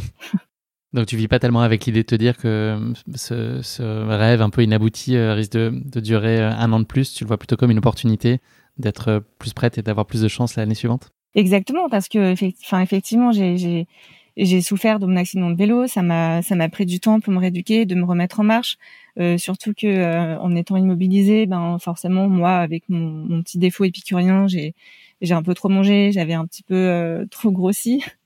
Donc euh, je me suis dit ben chouette, euh, je vais avoir euh, une année de plus pour m'entraîner. Donc oui, je l'ai exactement pris comme une opportunité. On va se plonger désormais sur l'édition 2021. Est-ce que mm, dans sa phase préparatoire, tu as réussi à appliquer à la lettre les enseignements que tu avais tirés de ta première participation? Qu'est-ce que tu as changé fondamentalement pour préparer l'UTMB 2021 Absolument, j'ai complètement changé mon entraînement. Euh, c'est difficile parce que quand on prépare un UTMB, on veut toujours en faire plus. On veut toujours, euh, on, croit toujours qu'il faut courir, courir, courir et faire que ça, et qu'il faut beaucoup faire ça.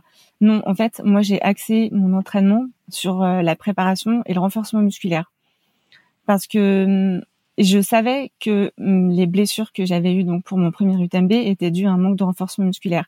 Quand on s'entraîne à Paris, euh, on n'a pas euh, tout le dénivelé, surtout les descentes. Moi, c'est mon gros point faible. Les descentes, j'y arrive pas. Et j'ai beaucoup de mal. Et quand on se retient de courir en descente, on se blesse. Donc je me suis dit, il faut muscler tes cuisses, muscler tes cuisses, muscler ton dos, etc. Donc là, euh, le 2 janvier, euh, je me suis dit, ça y est, c'est le de ma préparation.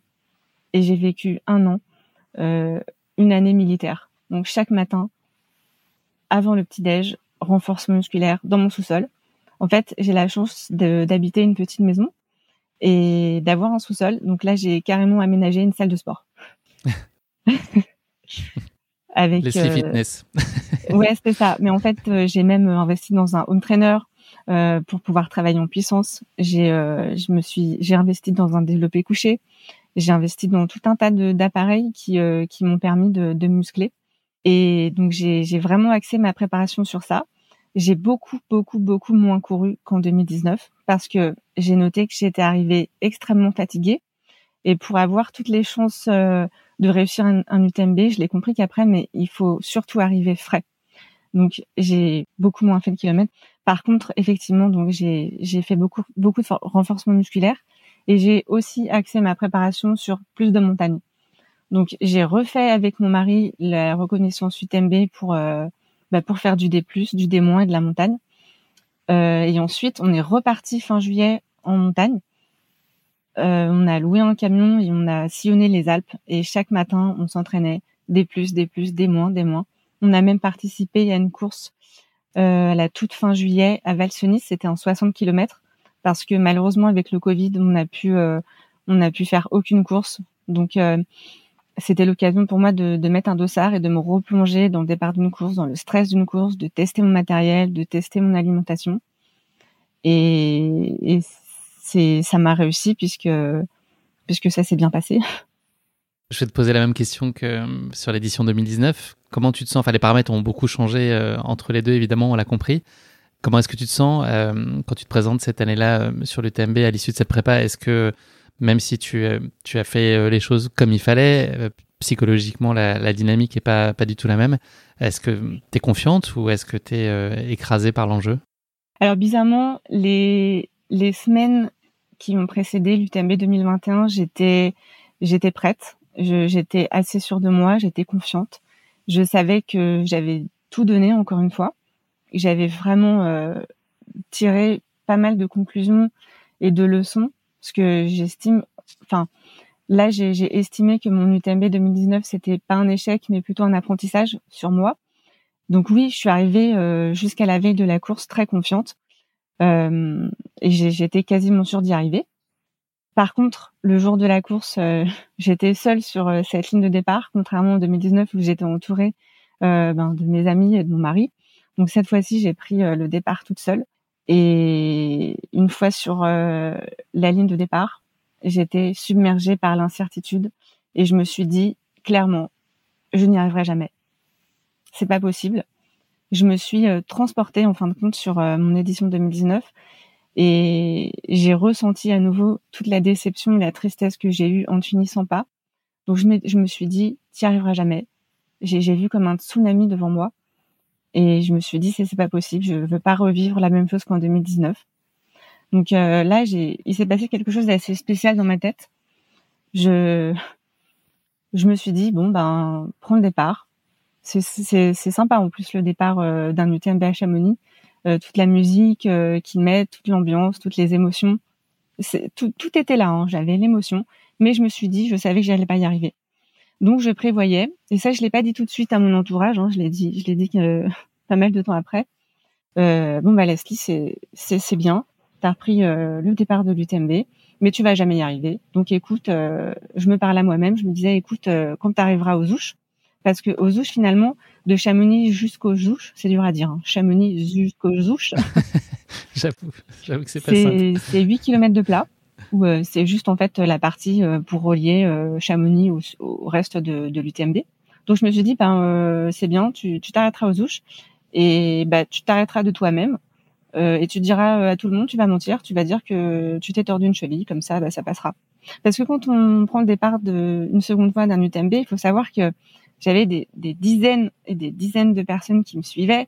Ça me mettait une pression, mais pas possible. Et j'avais pas envie de déjà de revivre la même chose qu'en 2019, mais j'avais également pas envie de décevoir toutes ces personnes-là. Donc, euh, ben j'avais décidé de mentir et de m'arrêter aux ouches. Est-ce que tu peux nous parler de euh, ta stratégie de course? Est-ce qu'il hum, y avait des, choses que tu avais euh, définies précisément? Est-ce que ton seul point de repère, c'était finalement t'étant le passage de 2019 et essayer d'être un peu en avance sur cela? Comment est-ce que tu avais dans les grandes lignes, décidé d'orienter ta stratégie de course? Alors ma stratégie de course, donc euh, ça a été euh, de me dire qu'il fallait que je gagne du temps. Donc euh, pendant toute cette année de préparation, j'ai eu la chance incroyable d'être coachée par mon mari mentalement, qui m'a appris à me battre, qui m'a dit, enfin tout au long de cette année, il m'a expliqué que un UTMB, moi, je n'ai pas les capacités des champions. Donc, moi, j'ai pas le temps de, de me poser. Et il m'a dit, il faut que tu t'arrêtes jamais. Il faut que dès que tu puisses courir, dès que tu as l'ombre d'une possibilité de te remettre à courir et de pas marcher, il faut le faire. Donc il m'a appris et effectivement ma stratégie ça a été de gagner du temps. Je m'étais préparé une anti-sèche avec mes temps de passage de 2019, également les, barrières horaires et je me suis dit Leslie, s'il y a une chance infime d'y arriver, il faut que tu mises là-dessus. Il faut que tu mises sur les ravitaillements. Donc moi, j'avais décidé de me laisser aucun répit aucun, aucune minute de repos. On est donc le 27 août, euh, vendredi 27 août 2021, fin d'après-midi. Tu as pris le départ, tu arrives donc au bout de 8 km aux Ouches. J'ai réussi à le dire sans trop de difficulté, mais c'est pas évident. Donc tu arrives, euh, tu arrives finalement aux Ouches au, kilomètre 8. Est-ce que tu tiens au, plan que tu avais euh, imaginé quelques minutes plus tôt? Ben, Non. J'arrive aux Ouches et je me dis, je me sens plutôt bien, je suis fraîche, bon, c'est dommage de m'arrêter là. Je vais tenter d'aller jusqu'à Saint-Gervais parce que l'ambiance est sympa à Saint-Gervais. Donc je continue ma route. Et un peu avant Saint-Gervais, je mets ma frontale. Et là, ça y est, mon UTMB avait commencé. Et à ce moment précis de la course, je me suis dit, je vais y arriver j'abandonnerai pas. Donc là, tu passes en mode guerrière, tu es le nez dans la montre et tu es focus sur le, chrono. Exactement. Là, je, ça y est, dans ma tête, j'étais prête, j'étais prête à me battre pendant plus de 40 heures. Et je me suis dit, c'est parti, il faut que tu donnes le meilleur de toi-même. Peu importe si tu y arrives ou pas, peu importe si on t'arrête, peu importe ce qui se passe, il faut donner le meilleur de soi-même. Et là, ça a été le début d'une, d'une lutte contre moi-même, une lutte contre le temps, une lutte contre les éléments, une lutte contre, contre tout en fin de compte mais, mais j'étais prête. Je, je savais que coûte que coûte, j'allais y arriver. Pour moi, j'étais partie. Tu es donc euh, très concentré sur ton objectif désormais. Tu en oublies même euh, un sac ton sac à eau euh, à la balme. Oui, parce que chaque ravitaillement pour moi, c'était c'était c'était du temps perdu. Donc ma stratégie, ça a été de, de, regarder ma montre à chaque entrée de ravitaillement, par exemple. il est 12, bah à 15, il faut que je sois partie. Donc ok, j'ai trois minutes. Qu'est-ce que je dois faire en trois minutes? Euh, Je vais pas me changer parce que bah, ça prend du temps. Donc je vais me ravitailler mais sauf que effectivement au ravitaillement de la Balme, donc il était 2 heures du matin la première nuit, j'étais tellement euh, focus sur gagner du temps, du temps, du temps, du temps que et j'ai oublié de remplir mon eau. et en repartant du ravitaillement, ben j'ai soif donc je bois et mince, j'ai plus d'eau. Et là j'étais complètement à sec. Donc là je me dis mais c'est pas possible. Et là j'étais j'étais énervée contre moi-même. Je dis mais Leslie, mais comment t'as pu faire une erreur de débutant pareil? T'es es sur un UTMB là, il faut il faut pas faire ça. C'est c'est enfin je me suis vraiment agacée contre moi-même. Euh, donc euh, j'ai le ravitaillement de la BAM finalement il est assez proche du prochain donc euh, heureusement ça m'a pas ça m'a pas coûté mais ça aurait pu donc j'étais très énervée contre moi-même. Tu arrives ensuite au kilomètre 50 au Chapieux avec 20 minutes d'avance sur ton temps de référence. Est-ce que hum, tu prends déjà ça comme un signe positif ou tu t'interdis vraiment de, t'emballer ou de t'enthousiasmer un tant soit peu avec ces, premiers signaux et ces premiers points intermédiaires qui sont plutôt encourageants? Alors en effet, quand j'arrive au Chapieux, donc au kilomètre 51, euh, je regarde mon anti-sèche et je vois que j'ai déjà 20 minutes d'avance. Bon, 20 minutes sur 45 heures, c'est pas non plus, euh, c'est pas non plus un monde. Hein. Donc je me dis c'est bien, mais mais continue. De toute façon, une chose aussi que mon mari m'a appris, c'est que sur un UTMB et que effectivement j'ai vécu en 2019, c'est que même si tu as l'impression d'avoir euh, d'avoir du temps, même si même si tu as l'impression que c'est gagné, c'est dans la poche, non, c'est jamais gagné. Jusqu'à ce que tu mettes un pied sur le bitume, il m'a dit ne considère jamais que c'est gagné. Donc même si tu as de l'avance, il faut se battre. Parce qu'en fin de compte, mon mari, même si euh, il est plus fort que moi et qu'il a mis euh, beaucoup moins de temps, il m'a dit mais moi euh, qu'est-ce que tu crois même si j'étais quasiment arrivée sur la descente de la flégère donc la toute dernière j'ai vu un concurrent et même si c'était gagné bah, j'ai quand même essayé de le doubler parce que rien n'est acquis sur un UTMB ou sur un ultra rien n'est acquis donc jusqu'à ce que tu pas la certitude de passer la ligne d'arrivée il fallait jamais que je considère que c'était dans la poche donc même si au Chapieux j'avais 20 minutes 20 minutes c'est bien mais c'est pas encore assez donc je me suis dit allez t'emballe pas ne lâche rien continue et focus sur, sur ta montre, sur les temps de passage. Parce qu'il reste quand même 120 km, ne pas oublier. Exactement. Tu avances ensuite vers le col de la Seigne en pleine nuit. Tu es toujours aussi déterminé. Je pense qu'on va comprendre tout au fil de l'épisode que tu n'es pas du genre à lâcher. Tu as malgré tout des premiers signes euh, du manque de sommeil qui commencent à se manifester Exactement. Euh, donc je repars des Chapieux et là, euh, je me mets à courir parce que je me rappelais évidemment de tout ce qu'on m'avait appris et tout ce que ce que j'étais prête à faire. Donc dès que dès que je pouvais relancer, donc euh, je relançais. Et là, après les Chapieux, euh, c'est une sorte de route bitumée où c'est un faux plat, mais euh, mais je lâche rien. Et, et je, je, me, je me mets même à courir. Et là, je, je discute en fait avec quelqu'un et je, je réalise que il avait pris le départ. Euh, pas la même vague que moi parce que cette année à cause du Covid, on avait trois vagues de départ, donc 17h, 17h30 et 18h. C'était en fonction de la quotitra. Donc, bien évidemment, moi, je me retrouve à la fin. Et là, je discute euh, avec quelqu'un qui me dit euh, qu'il était euh, dans la première vague. Ah, je comprends que première vague. Donc, je suis partie une heure après et je suis en même temps que lui. Mais c'est génial. Et du coup, ça m'a encore plus reboosté de voir que je gagnais des places. Pas forcément c'est pas forcément le, fait de gagner des places qui me qui m'intéressait parce que honnêtement je, me fiche éperdument du classement mais ça, ça voulait dire que je faisais une belle course. Donc ça m'a encore plus euh, donné euh, du gras en fait pour euh, pour me rebooster. Et effectivement, donc la montée du col de la Seine, elle est particulièrement dure parce que on est en pleine nuit, il faisait super froid. Je crois qu'on ressentit, on avait jusqu'à moins 10. Et hum, donc effectivement, dans la montée, il y a eu quelques moments où pareil qu'en 2019, je, je m'endormais et ça c'est super dur à gérer parce qu'en 2019, je, je luttais contre l'endormissement. Cette année, j'ai décidé de pas lutter. C'est l'endormissement ne, m'aura pas cette année. Donc ma stratégie, je l'ai trouvée. Euh, et sur d'autres ultras, en fait, j'avais pas trouvé comment comment comment réussir à lutter contre cette fatigue. Donc j'avais testé euh, manger, boire, écouter de la musique. Rien n'y faisait. Donc je me suis dit, il faut que tu trouves quelque chose d'autre.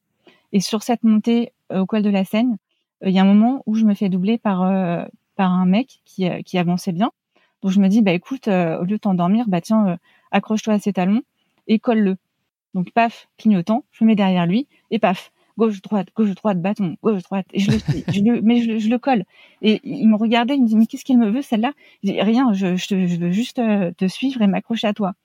Et, et du coup, et à ce moment-là où j'ai où je me suis énervée, en fin de compte c'est ça, c'est on s'énerve, on s'est dit non, je me suis dit je m'endormirai pas. Donc je me suis énervée, je me suis collée à lui et comme par magie, plus d'endormissement, c'était fini. J'avais réussi euh, au moins cette étape de parce qu'en fait quand, quand on s'endort, on n'avance plus. Et moi, comme mon but c'était euh, de gagner du temps, je me suis dit chouette, j'ai trouvé le moyen. En fait, pour pas s'endormir, c'est facile. Bah, il faut avancer plus vite. Tu vis ensuite à un moment de grâce euh, au sommet du col de la Seine. Est-ce que tu peux nous parler de ce moment privilégié que tu as vécu? Oui, effectivement, le col de la Seine, déjà, c'est euh, pour moi c'est assez familial parce que c'est la frontière France-Italie et ma petite maman, elle est italienne, donc mon papa est français et c'est un peu mon endroit parce que c'est la frontière France-Suisse. Donc déjà, euh, ça euh, c'est quelque chose qui est important pour moi. On bascule dans le pays italien, donc c'est le pays euh, bah, de ma maman où j'ai passé pas mal de, de temps en famille. Donc rien que le fait d'être en Italie aussi, c'est important pour moi. Et c'est surtout le, moment où le soleil qui se lève. Et pour moi, il n'y a rien de plus magnifique sur cette planète, c'est de voir un, soleil qui se lève en montagne. Et un peu après le col de la Seine, c'est le col des pyramides calcaires. Pour moi, c'est le plus bel endroit de la course et j'ai la chance, du coup, euh, de le passer au moment où le soleil qui se lève. Et pour moi, c'est un moment magique. C'est la seule fois d'ailleurs sur tout cet UTMB où je me suis accordé une photo. Tranquille. Ouais, une minute, à peine plus. tu poursuis ensuite euh, sur la combale et la partie plate qui lui succède où tu mets en exécution donc euh, le conseil que tu avais donné euh, ton mari sur la gestion des portions plus roulantes où tu continues à, envoyer. Et tu poursuis ensuite sur l'ascension du Mont Fab, qui est un sacré morceau, mais un exercice qui te va plutôt bien et puis qui te conforte quand même dans l'idée que tu fais la bonne course jusqu'ici. C'est ça. Dans la, effectivement, donc la descente ou la combale, je regarde mon anti-sèche, bim, 50 minutes d'avance. Chouette. Euh, c'est bien, tout se passe bien, mais encore une fois, ne lâche rien, tout peut se passer. Euh, il peut se passer plein de trucs, euh, la blessure, plein de plein de péripéties qui peuvent me mettre des bâtons dans les roues. Donc ne lâche rien. La combale, effectivement, l'endroit le plus roulant de la course. Ensuite, je me mets à courir, courir, courir, courir, courir. Enfin courir, euh, trottiner plutôt. ensuite, effectivement, l'ascension de, de l'arrêt du Mont Fave, pareil, c'est un endroit qui est absolument splendide. On a, en fait, on a le Mont Blanc de l'autre côté. Euh, j'ai eu la chance en plus d'avoir un soleil, euh, un soleil euh, merveilleux qui, qui a fait que j'ai quand même pu profiter un peu des paysages. Et là, c'est pareil, je me mets à doubler deux filles. Donc déjà, deux filles, c'est pas deux hommes, c'est deux filles. Donc forcément, ça me ça me fait plaisir. Et je, je, je vois par leur numéro de dossard que elles aussi, elles étaient sur la première vague. Donc je me dis, mais chouette, je continue encore à, à gagner des places. Et à ce moment, en plus, je reçois un texto d'un cher ami qui me dit Leslie, tu es en train de faire une course absolument formidable, tu as doublé près de 1000 places. Et forcément, quand on est sur un UTMB. On peut doubler 1000 fois une personne, mais on peut pas doubler 1000 personnes mille fois. C'est ça. Et là, effectivement, je comprends euh, non pas par euh, le fait de, de griller des places, parce qu'encore une fois, le classement, c'est pas ce qui m'intéresse, mais, mais je me dis que je suis en train de faire une super course. Donc, euh, donc ça met du baume au cœur et ça me, ça continue de, de, de, de motiver pour, pour encore plus ne rien lâcher aux antipodes donc du moment de grâce que tu as vécu au col de la Seigne. Euh, maintenant, il y a devant toi euh, une descente vers Courmayeur. Et ça, on peut le dire, c'est pas du tout le moment que tu préfères dans la course. Horrible, cette descente. Je pense que c'est à ce moment-là où je me suis blessée en 2019. C'est euh, encore une fois, les montagnards doivent bien rire quand je dis ça, mais pour moi, c'est une descente super dure parce qu'il y a des marches à descendre et quand, on a fait déjà 80 km, les, les marches qui font, je sais pas, je dirais peut-être 80 cm, c'est juste euh, abominable. Les, les cuisses, elles crient. Les genoux, ils crient. Malgré toute la préparation, je me dis mince, euh, j'ai quand même mal aux genoux, mal aux cuisses, euh, alors que comme une damée, j'ai j'ai fait du renforcement musculaire. Mais bon, ça passe. Ça passe beaucoup mieux qu'en 2019. Ça, ça, crie un peu au niveau des, des muscles, mais ça passe. Et, et donc là, j'arrive à Courmayeur. J'arrive à, si je me trompe pas, à 10h45 contre midi 20 en 2019. Et là, je suis hyper contente parce qu'en plus, il y a mon chéri qui m'attend avec mes parents. Donc, euh, grosse séquence émotion. Mon mari savait que je faisais une, une superbe course, mais il laissait rien transparaître parce qu'il voulait pas, il voulait pas euh, que je considère que c'était gagné. Donc, euh, pas beaucoup de temps. Je m'accorde cette fois-ci quand même une petite demi-heure, mais pas plus. Hein. Pas 31 minutes, 30 minutes de pause. Faut être précis. La section euh, Courmayeur, la folie, elle se passe ensuite euh, sans encombre, euh, avant une partie un peu plus technique qui te mène à Champais et qui te va moins bien. Exactement. Donc la partie Courmayeur, en plus j'ai la chance de de voir ma meilleure amie qui était qui était venue me voir à ce moment-là. Donc c'est pareil. Elle, me redonne elle me de, la force et de son énergie qu'elle a. Elle me la transmet. Et donc j'attaque Berton. La montée à Berton après Courmayeur euh, par rapport à 2019 où je l'ai monté vers 13 heures donc c'est en plein cagnard. Là, il est euh, environ 11h15 euh, donc il fait un peu moins chaud mais c'est toujours la cette montée elle est vraiment pas facile. Ensuite de de Berton jusqu'au col Ferret donc comme tu disais c'est un sentier qui est absolument super joli. Qui est, qui pas vraiment difficile. Donc là, je profite. Je me souviens encore des mots de mon mari. Euh, je profite pour relancer, relancer. Et euh, Là, c'est pareil, ça a été militaire. Dès que je voyais quelqu'un euh, devant moi, parce qu'il m'avait dit, Leslie, si tu rattrapes quelqu'un, ça veut dire que tu vas plus vite. Et là où en 2019, j'aurais, euh, enfin, j'ai, je, pour euh, pour une notion de confort, à chaque fois que je rattrapais quelqu'un, je me mettais derrière cette personne parce que c'est toujours plus confortable hein, d'être derrière quelqu'un, de d'engager une conversation et de suivre un peu son rythme. On se laisse aller. Sauf que là, non. Ma stratégie était toute différente. Dès que je rattrapais quelqu'un, j'avais pour but de, de, doubler cette personne. Allez, tu l'as rattrapé, ça veut dire que tu vas plus vite, donc double-la. Et, et ça a marché. Ça a marché jusqu'au Grand Col Ferret. Alors, Grand Col Ferret, c'est euh, c'est pareil, hein, c'est une montée qui est, qui est dure. Et dont ensuite, j'avais un mauvais souvenir en 2019 puisque je m'étais pris un orage absolument euh, dantesque. Sauf que là, bah, j'avais un peu plus de chance, euh, malgré le froid et le vent. Pas de pluie, pas d'orage. Et la montée se passe super bien jusqu'aux semaines Grand Col Ferret. Une belle surprise t'attend euh, au ravitaillement de Champais ensuite, avant que tu ne t'élances pour la seconde nuit de la course. Est-ce que c'est délicat pour toi et c'est un moment que tu appréhendes, euh, ce moment où tu allumes la frontale pour la deuxième fois et que tu dis que tu repars pour la deuxième nuit? Alors oui, en effet, donc euh, bah de, Grand Col Ferret jusqu'à la Foulie, c'est entre guillemets facile. Enfin c'est facile pour quelqu'un qui a déjà couru un certain nombre de kilomètres, mais bon c'est plus ou moins roulant, donc j'essaye de relancer tout le temps. Dès, que je peux me mettre à trottiner, je trottine. Euh, donc ça se passe euh, bien jusqu'à Champais. Et là, effectivement, arrivé à Champais, euh, gros coup quand même mental, c'est que on sait que la deuxième nuit va arriver. On sait qu'on va devoir allumer la frontale et en plus pour moi c'est une partie qui est difficile de Champais jusqu'à l'arrivée.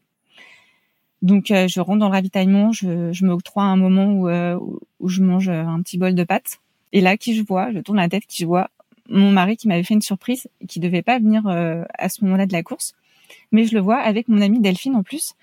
Et, et là, euh, je me dis mais c'est un mirage. je, je, croyais être toute seule. Je voyais tous ces, bah, tous ces hommes, hein, il faut dire, parce qu'on n'est pas beaucoup de femmes euh, sur un UTMB. Je voyais tous ces hommes qui se faisaient euh, ravitailler par leurs petites femmes, massage et compagnie, changement de fringues. Moi, rien. Mais et là, mirage, je vois Fabien et Delphine donc qui étaient venus me voir. Et là, grosse séquence émotion parce que parce que clairement je veux dire que à ce moment-là de la course, un rien peut, euh, peut basculer dans l'émotion et, euh, et rien que de le fait de le voir avec elle, ça m'a pareil, ils m'ont transmis leur euh, leur énergie et ça a été juste un moment exceptionnel de les voir. Arrive ensuite donc des passages assez techniques à Bovine, puis la descente vers Trian qui marque approximativement le, 140e de la course. Tu poursuis ensuite ta route vers l'Etzep, qui est l'avant-dernière montée. Tu es accompagné par un autre coureur qui est en difficulté avec qui tu un peu la discussion. Dans quel état d'esprit tu es à ce moment-là? Est-ce que tu t'accordes enfin le droit de penser qu'il y a une possibilité que tu ailles au bout cette année-là? Ah non, ah non, pas encore. non, non, ah non, non. Euh, je t'assure, ça, ça, a été vraiment une lutte jusqu'à la fin. Je me suis jamais, jamais, jamais accordé euh, la possibilité de me dire que c'était dans la poche, puisque puisque j'ai tellement, euh, j'avais tellement un mauvais souvenir de 2019, parce que finalement, quand je suis arrivée à la tête au vent en 2019, je me disais bon bah ils vont me laisser passer, donc j'ai fini. Donc euh, là, euh, forcément, je voulais pas revivre euh, la même déception. Donc, donc même même au CEP, je, je non, je non, j'avais pas, j'avais, c'était pas gagné, et loin de là. Parce qu'en plus, je savais que mon pire cauchemar n'était pas encore arrivé. Effectivement, tu rebascules ensuite en France vers Valourcine, donc aux environs du kilomètre 150, où tu comptes à peu près 4 heures d'avance sur ton temps de référence, donc ça sent quand même plutôt bon. Mais là, ça se corse, puisque devant toi, il y a Tête au vent, qui est un passage redoutable et redouté d'une grande exigence. Comment est-ce que tu te sors de cette difficulté majeure de la course?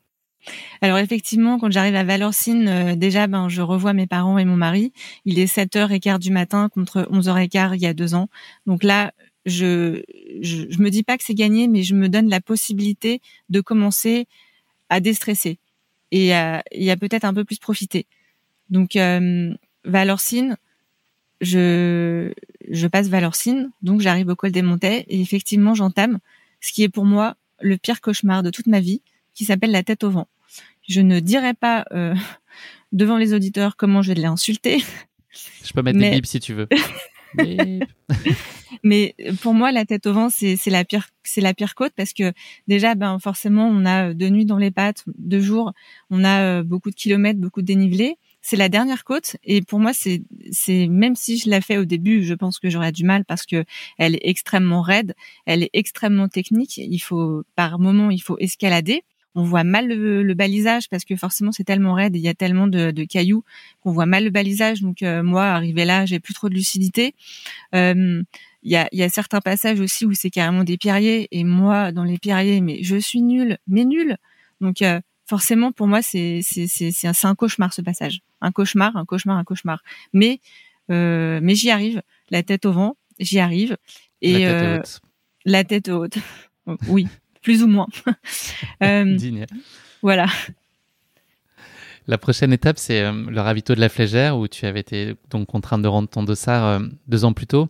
Quelle émotion t'as ressenti en passant à ce ravito qui est alors euh, ouvert? Est-ce que c'est une image que tu avais rêvé de vivre un nombre incalculable de fois? Est-ce que c'est déjà pour toi une première forme de victoire? Alors, grande émotion effectivement quand j'arrive à la Flégère. Déjà la tête au vent, le passage de la tête au vent jusqu'à la Flégère, pareil, c'est un endroit qui est, qui est extrêmement extrêmement technique et ça, n'en finit pas. Et ça n'en finit pas et on voit la flégère un peu plus bas, mais, mais elle arrive jamais. Elle arrive jamais et là, ça commence vraiment à être dur mentalement. J'ai, envie de lâcher, mais, mais non, je lâcherai pas, évidemment, pas maintenant. Euh, donc quand j'arrive à la flégère, effectivement, c'est, un grand moment d'émotion.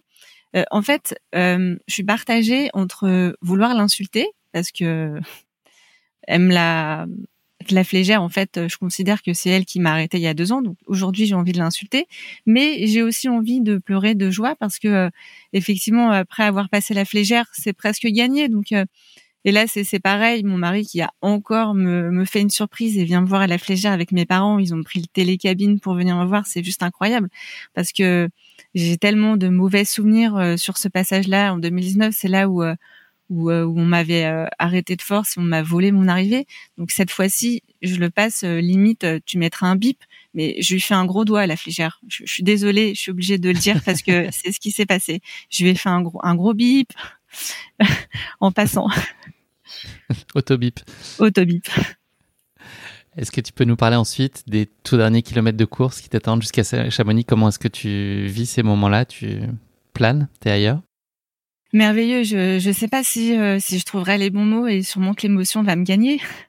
Mais quand je quand j'arrive à la Floria, alors la Floria c'est un endroit un peu magique pour euh, les finishers de UTMB, CCC ou OCC parce que la Floria c'est un petit bar euh, en plus qui est qui est très joli qui est très joli parce qu'il est extrêmement bien décoré avec plein de fleurs partout et effectivement quand on passe la Floria là là oui là je me dis ça y est ma je pense que tu peux te dire que que t'as bientôt fini.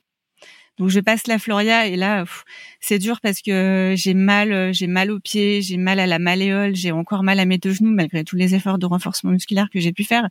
J'ai quand même euh, du mal à plier mes genoux. Euh, je place donc la Floria, je mets je mets un pied euh, sur c'est plus des sentiers là en fait ça commence à devenir des, des, des, des, grandes allées forestières et là en plus grosse séquence émotion je, je vois euh, une de mes meilleures amies qui s'appelle Gwenaëlle, qui est venue me voir à l'arrivée et avec qui en plus je, je terminerai ces, ces, quelques centaines de mètres avec. Mais j'y croyais pas. Elle me dira plus tard que euh, qu'elle m'a pas reconnue parce que parce que je planais et je je je savais pas où j'étais, j'étais perdue. Alors déjà j'étais perdue oui parce que j'étais déjà submergée par l'émotion complètement. Euh, cette arrivée, ce, ce chemin-là, euh, un peu un, un, peu un chemin de croix qu'on m'avait qui, qui m'avait été retiré il y a deux ans, je me dis euh, est-ce que j'ai le droit? Est-ce que j'ai, est-ce que c'est vrai? Est-ce que c'est réel? Euh, en plus je la vois qui, qui pleure avec moi parce que malheureusement elle avait tenté sa CCC mais elle avait pas réussi. Donc double séance émotion. Je continue je continue les, les rues de Chamonix où bizarrement on a pendant 43 heures du coup c'est pas 46 hein, cette fois-ci c'était 43 heures j'avais parlé à personne ou presque. Et là, d'un seul coup, euh, après avoir passé autant de temps seul en montagne, je, vois euh, des dizaines, euh, voire des centaines de gens qui, m'applaudissent parce que le prénom était sur mon dossard. Et là, je me dis, mais ça y est, elle est pour moi l'arrivée. Est-ce que j'ai le droit? Là, ensuite, je, vois mon mari et je lui demande, je lui dis, mais est-ce que c'est réel? Est-ce que, j'ai le droit d'être contente? Est-ce que j'ai le droit? Est-ce que je suis vraiment là? Non, tu baisses pas la garde, Leslie. Il reste encore 7 mètres. Tu laisses jamais. Il peut se passer quelque chose encore. non, là, ça va. Il m'a, il m'a autorisé à, à, considérer que, que j'avais cette fois-ci réussi. Et, et là, je, je pouvais absolument pas retenir mes larmes. C'était euh, un moment euh, que je, je, je, me souviendrai toute ma vie, forcément, parce que c'est cette, cette arrivée dont on m'a privé, que j'ai frôlé, que, que j'ai à peine touché il y a deux ans. Aujourd'hui, elle est pour moi et j'ai l'impression d'être d'être la, la, la, seule euh, participante de l'UTMB ce jour-là. En plus, quand on a une femme, et c'est ça aussi que je voudrais souligner, c'est que on n'est pas beaucoup de femmes euh, à finir un UTMB. Euh, souvent, quand on parle de trail avec mon mari, les gens le regardent, les gens lui posent des questions à lui, mais moi, me regarde pas. Donc là, oui, j'étais une femme et j'étais en train de finir un UTMB. C'était juste le moment le plus extraordinaire de toute ma vie je, je le dis, j'ai pas honte. Tu franchis donc la ligne d'arrivée après 43h47 de lutte acharnée. Euh, j'imagine que le cocktail d'émotions, et on l'a compris, euh, il est euh, très mélangé et, multiple. Est-ce qu'il y a un sentiment qui prime malgré tout? Est-ce que c'est la, satisfaction? Est-ce que c'est la fierté? Est-ce que c'est l'envie que ça s'arrête La douleur physique qui prend le pas? Qu'est-ce que tu ressens précisément à ce moment-là? C'est difficile d'y mettre des mots, j'imagine, mais ah non, j'ai pas envie, j'ai pas du tout envie que ça s'arrête. au contraire, euh, je sais que euh, je, ferai tout pour pouvoir trottiner ces derniers mètres parce que bon, euh, la fierté est là et il faut quand même pas passer la ligne d'arrivée en marchant. Donc je me dis, il faut que je cours. Mais en même temps, j'ai pas envie parce que si je cours, ça veut dire que ça va passer vite. Et limite, j'ai envie de franchir cette ligne d'arrivée à reculons. Je me dis, prends tout. Mon ami Gwenaël qui me dit, prends tout, prends tout, prends tout. oui, c'est ce que je fais, mais en même temps, c'est difficile parce que effectivement, euh, je suis dans un état euh, de, de, total épuisement. Je, je me suis accordé pas une seule minute de euh, de, dans, de comment dire. Je n'ai pas dormi une seule minute. Voilà, pas de répit, pas de dodo, rien. Et là, j'arrive épuisée, mais en même temps, je, je, suis en train de vider toutes les larmes de mon corps. Encore une fois, cette fois-ci, c'est pas des larmes de tristesse, c'est des larmes de joie. Donc forcément, c'est différent. Mais j'ai, j'ai, pas envie, j'ai envie de mettre pause et euh, pousse. Euh, non, laissez-moi encore une minute pour profiter. Pousse, s'il vous plaît. Ce moment, tu l'as rêvé, euh, j'imagine, des centaines de fois. Est-ce qu'il a été conforme à l'idée que tu t'en faisais? Absolument. C'était, euh, enfin, c'était même plus que ça. C'était au-delà de, tout ce que j'avais pu imaginer. Alors, j'avais certes déjà connu une ligne d'arrivée à Chamonix à travers la CCC et l'OCC, mais bon, enfin, rien à voir déjà euh, quand on arrive, on a vraiment la sensation d'être euh, d'être une héroïne parce que moi je considère toujours que euh, le héros c'est mon mari parce qu'il réussit tout avec plus de facilité mais aujourd'hui c'était moi c'était moi qui étais en lumière et et encore une fois, hein, c'est encore plus quand on est une femme, on est encore plus applaudi, on est encore plus sublimé, je dirais. Et oui, c'était c'était conforme et même au-delà de ce que de ce que j'imaginais. Effectivement, comme tu le dis, je l'ai rêvé des centaines de fois. Euh, chaque foulée d'entraînement, chaque coup de pédale sur mon trainer, chaque levée d'altère, euh, chaque nuit, chaque, euh, enfin à chaque fois que je laissais divaguer mon, esprit dans les transports ou, ou même ailleurs, je, je, pensais à cette ligne d'arrivée. Et d'ailleurs j'y ai pensé pendant 43h47. Je me suis dit mais comment comment je vais la passer cette ligne d'arrivée? Est-ce que je vais pleurer? Est-ce que je vais être contente? Est-ce que je vais en avoir avoir envie que ça se termine vite? Euh, non, j'ai profité euh, de, de, chaque pas sur euh, sur le bitume de Chamonix, de, de chaque allée, de, de chaque personne. J'ai essayé de, de regarder tous les visages, les visages de gens qui étaient admiratifs. Et, et ça, ça a été vraiment vraiment une explosion d'émotions. Quels ont été pour toi les facteurs clés de ta réussite sur cette deuxième participation? Est-ce que tous les ingrédients que tu as changés entre la première et la deuxième et ton deuxième UTMB ont contribué chacun à, leur échelle à faire que tu réussisses la deuxième fois? Oui, alors déjà, je partais euh, un peu plus euh, avec plus de chance parce que déjà, j'avais déjà vécu une première expérience des deux nuits en, en course. Donc forcément, quand on part avec avec cette expérience en plus, on met encore plus de chance de son côté. Mais effectivement, le fait d'avoir d'avoir corrigé toutes mes erreurs, j'ai j'ai beaucoup acquis en expérience et effectivement tout tout ce que j'ai entrepris, ça m'a réussi effectivement. Qu'est-ce que cette course, elle t'a appris sur toi? Elle m'a appris que euh, que j'étais capable parce que moi j'ai, enfin comme beaucoup de, euh, je pense qu'il y a beaucoup d'auditeurs qui se reconnaîtront. Moi j'ai un gros manque de confiance en moi. Je j'ai toujours l'impression que que je suis nulle et que je vais jamais y arriver. Aujourd'hui, l'UTMB, c'est ça me fait penser tout le contraire. J'ai appris que que vraiment quand on quand on allait chercher très loin au fond de soi et quand on voulait vraiment quelque chose, quand on s'en donne réellement les besoins, je, maintenant je sais qu'aujourd'hui je suis capable. Cette notion de, de capable pour moi elle est importante parce que hum, même dans ma vie professionnelle, dans ma vie privée, j'ai toujours le doute sur moi. Je, je, je, pense que je vais jamais y arriver et je me dis que que, que c'est pas pour moi, que je devrais euh, me, me, rabattre sur une course un peu plus facile. D'ailleurs, l'UTMB pour moi ça a été euh, longtemps avant de, de franchir le pas. Je me disais que jamais jamais j'en serais capable parce que je me disais toujours que que, que c'était trop pour moi, que c'était trop dur, que, que j'avançais pas assez vite, que j'avais trop de mal dans les descentes techniques, que j'avais trop de mal euh, partout. Donc euh, aujourd'hui, oui, j'ai gagné en confiance en moi grâce à ça.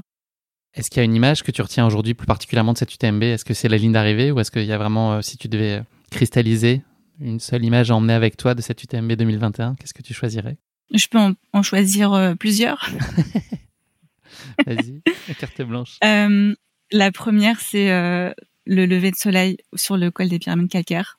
Pour moi, cette image, elle restera gravée parce que c'est le plus beau moment, le plus chaleureux. Euh, pareil parce que quand on allume, quand on éteint sa frontale, pardon, c'est c'est toujours un moment euh, un peu réconfortant. Et, et surtout cet endroit est tout simplement magique, avec un lever de soleil qui était vraiment sublime. Le deuxième moment, c'est euh, quand j'ai vu mon amie Delphine et mon amie Gwenaël venir me, me rejoindre. Ça, ça restera aussi gravé dans mon cœur. Et forcément, mon mari qui me rejoint sur la ligne d'arrivée et qui pleure avec moi parce que il était tellement heureux et tellement content, tellement fier. Et j'avoue que euh, me voir briller dans ses yeux, c'est aussi quelque chose qui, qui était vraiment, euh, vraiment agréable à ressentir. Si tu avais un conseil ou un enseignement à transmettre à quelqu'un qui voudrait participer pour la première fois à l'UTMB, qu'est-ce que tu lui dirais? Je dirais que hum, il faut toujours croire en ses rêves, même si on s'en sent pas capable.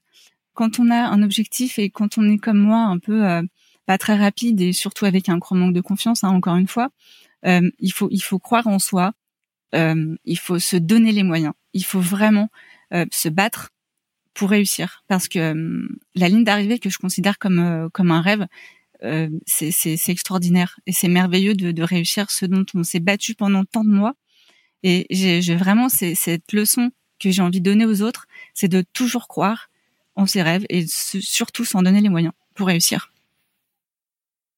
Merci beaucoup Leslie pour ce témoignage et ce, conseil très avisé que tu partages et puis l'émotion qu'on a pu ressentir aussi euh, à, t'écouter euh, au fil des, kilomètres et de cette euh, incroyable aventure humaine que tu as vécue sur l'UTMB. Je te propose de conclure cet épisode avec une dernière question. C'est le motto de la fin. C'est voilà, une devise qui incarnerait ta philosophie de vie, la façon dont tu apprends les choses, une espèce de leitmotiv qui t'accompagne au quotidien. Est-ce que tu auras un motto à partager avec nous? Oui, alors, euh, j'ai longuement réfléchi parce qu'il y en a plusieurs. Mais si, si je dois en retenir qu'une, c'est la suivante. C'est euh, la meilleure façon de réaliser l'impossible, c'est de croire que c'est possible. Merci beaucoup pour ce motto, Leslie. C'est malheureusement déjà la fin de cet épisode. Merci de nous avoir fait partager euh, non seulement ces deux courses haletantes de bout en bout, mais aussi les émotions très intenses que tu as ressenties au fil de chacune d'elles et qu'on peut ressentir. Bravo à toi pour ton admirable détermination et cet accomplissement qui t'était si cher, on l'a compris, de réussir à boucler cette course mythique qu'est l'UTMB. Ta course épique, elle est une parfaite illustration et tu nous l'as dit du fait qu'il est toujours possible d'aller au bout de ses rêves. Ça suppose bien sûr de se battre, d'échouer parfois, d'apprendre, mais en tout cas de toujours y croire. Et je pense qu'en cela, ton histoire est une très belle source d'inspiration pour nos auditeurs. En tout cas, elle a vraiment été pour moi et euh, voilà, elle m'a beaucoup touché. Merci. Euh, merci vraiment pour ces échanges, Leslie. Je te souhaite beaucoup de bonheur et de réussite pour la suite de tes aventures, qu'elles se passent du côté du Mont Blanc ou ailleurs. Merci beaucoup Guillaume, ça a été un plaisir pour moi de, euh, de raconter euh, ces, ces, ces merveilleux moments passés. Merci Leslie, à très bientôt. Et puis bonne année quand même. Merci. On bonne a année quelques aussi heures du réveillon, à donc tout le euh, monde. on peut se le dire maintenant. Salut. Merci. Salut, à bientôt. À bientôt. Merci à tous de nous avoir suivis. J'espère que cet épisode vous a plu. Pour ne manquer aucun épisode, n'oubliez pas de vous abonner sur les différentes plateformes de streaming. Et si le cœur vous en dit, n'hésitez pas à mettre le maximum d'étoiles sur iTunes ou sur Spotify. Cela aidera Course Épique à se faire connaître plus largement encore. Merci et à très bientôt pour notre prochain épisode de Course Épique.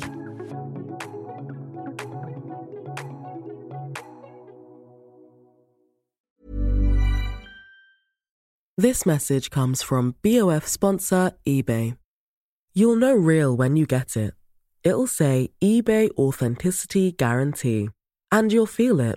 Maybe it's a head turning handbag, a watch that says it all, jewelry that makes you look like the gem, or sneakers and streetwear so fresh every step feels fly. eBay gets it. So look for the blue check mark next to that thing you love and be confident that every inch, stitch, sole, and logo is checked by experts.